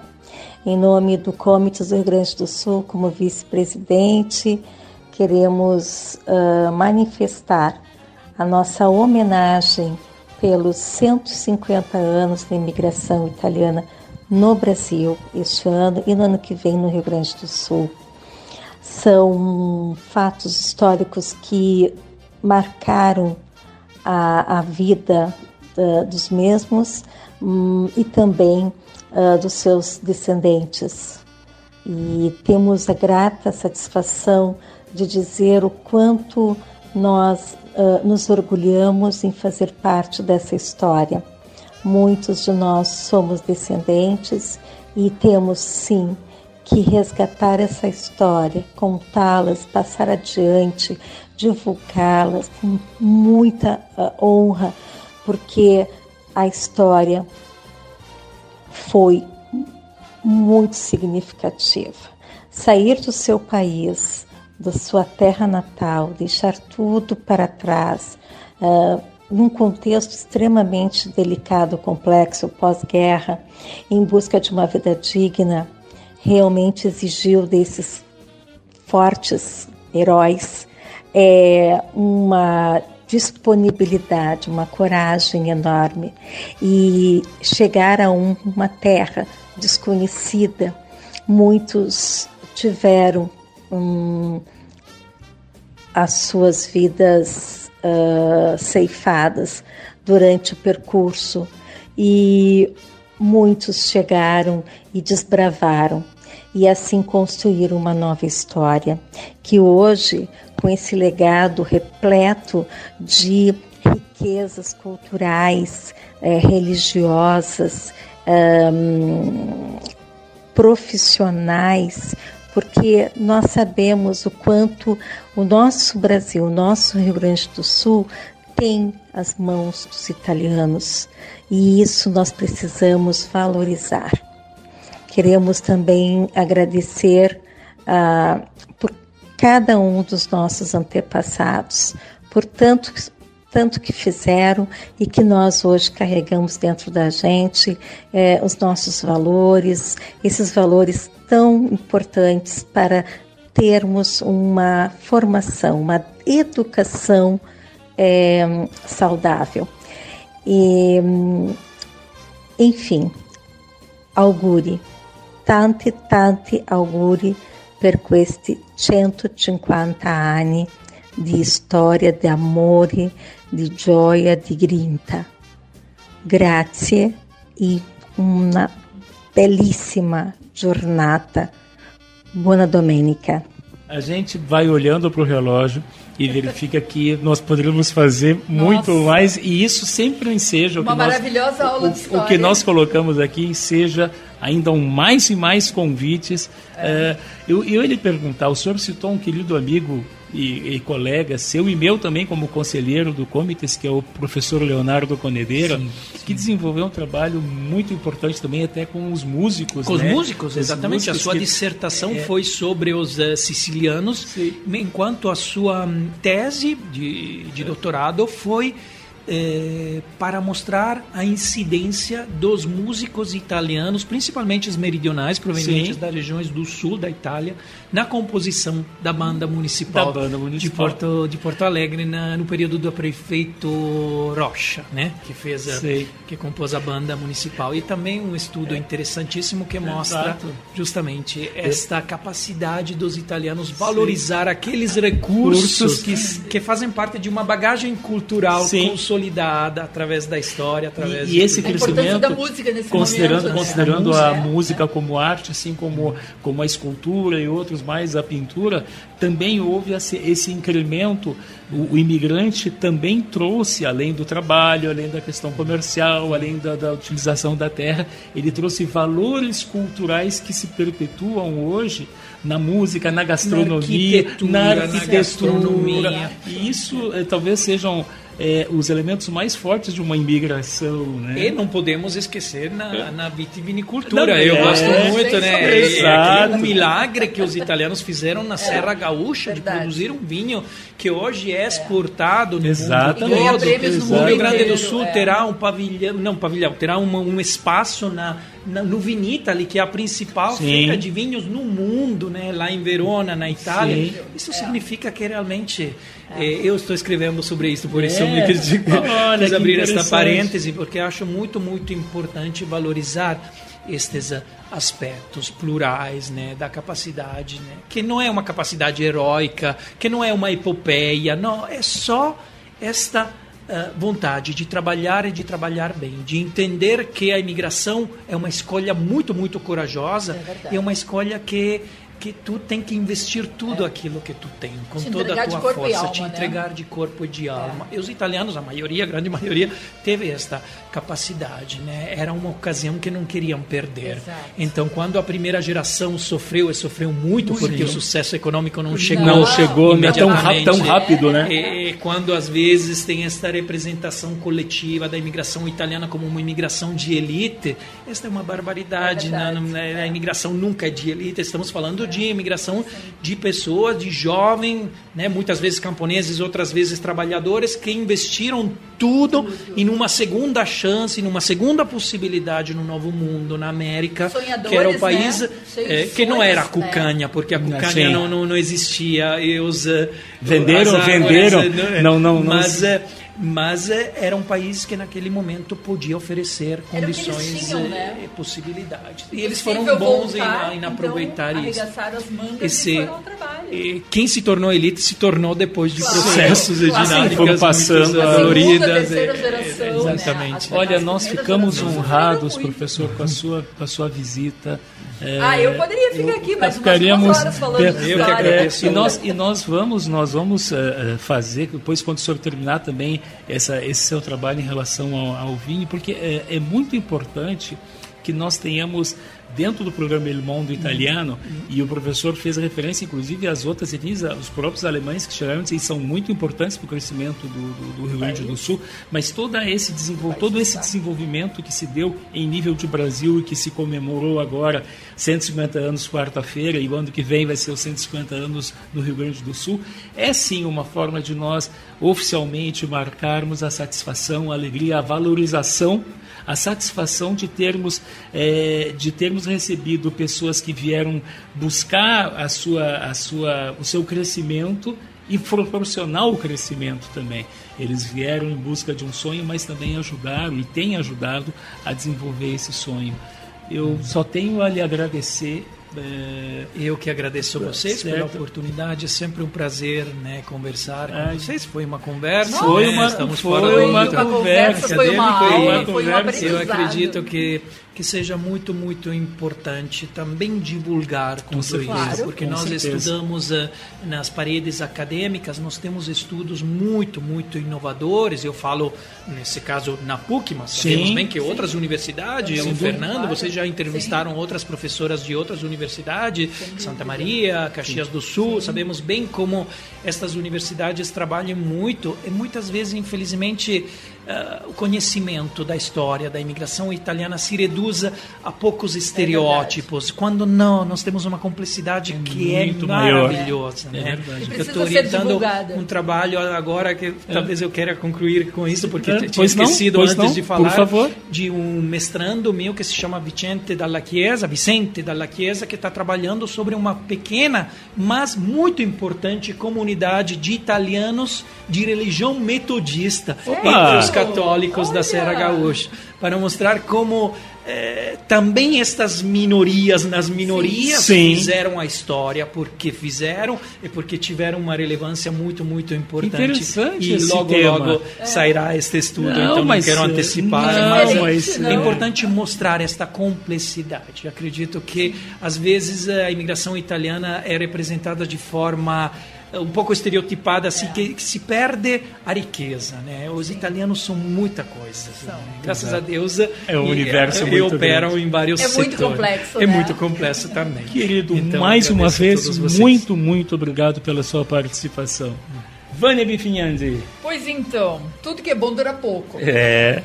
E esse programa passou tão rápido com tantas histórias interessantes que eu só posso me despedir desejando um ótimo domingo e uma semana melhor ainda. Arrivederci. Isabel Taufer. Mais uma vez, muito obrigada pela audiência, pelo carinho e desejo a todos uma ótima semana. Tchau. Rogério de Oliveira Barbosa. Um grande abraço a todos os ouvintes, até a próxima semana e fiquem por aí que o programa vai entrar logo mais no Spotify. Pois eu me despeço também agradecendo a sua companhia. O programa de hoje foi maravilhoso, foi simplesmente incrível. Agradecemos a participação de todos neste programa especial em homenagem aos 150 anos da imigração italiana no Brasil. Eu agradeço a participação de todos, já convido para o Il Mondo Italiano da próxima semana, do próximo domingo, estejam conosco. Na buona settimana a tutti, a domenica próxima.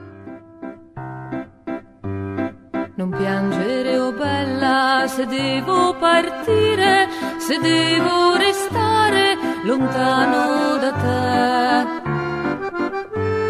Non piangere, oh bella, non piangere mai, che presto lo sai, ritorno da te. Addio alla mia terra, addio alla mia casa, addio a tutto quello che lascio qua giù.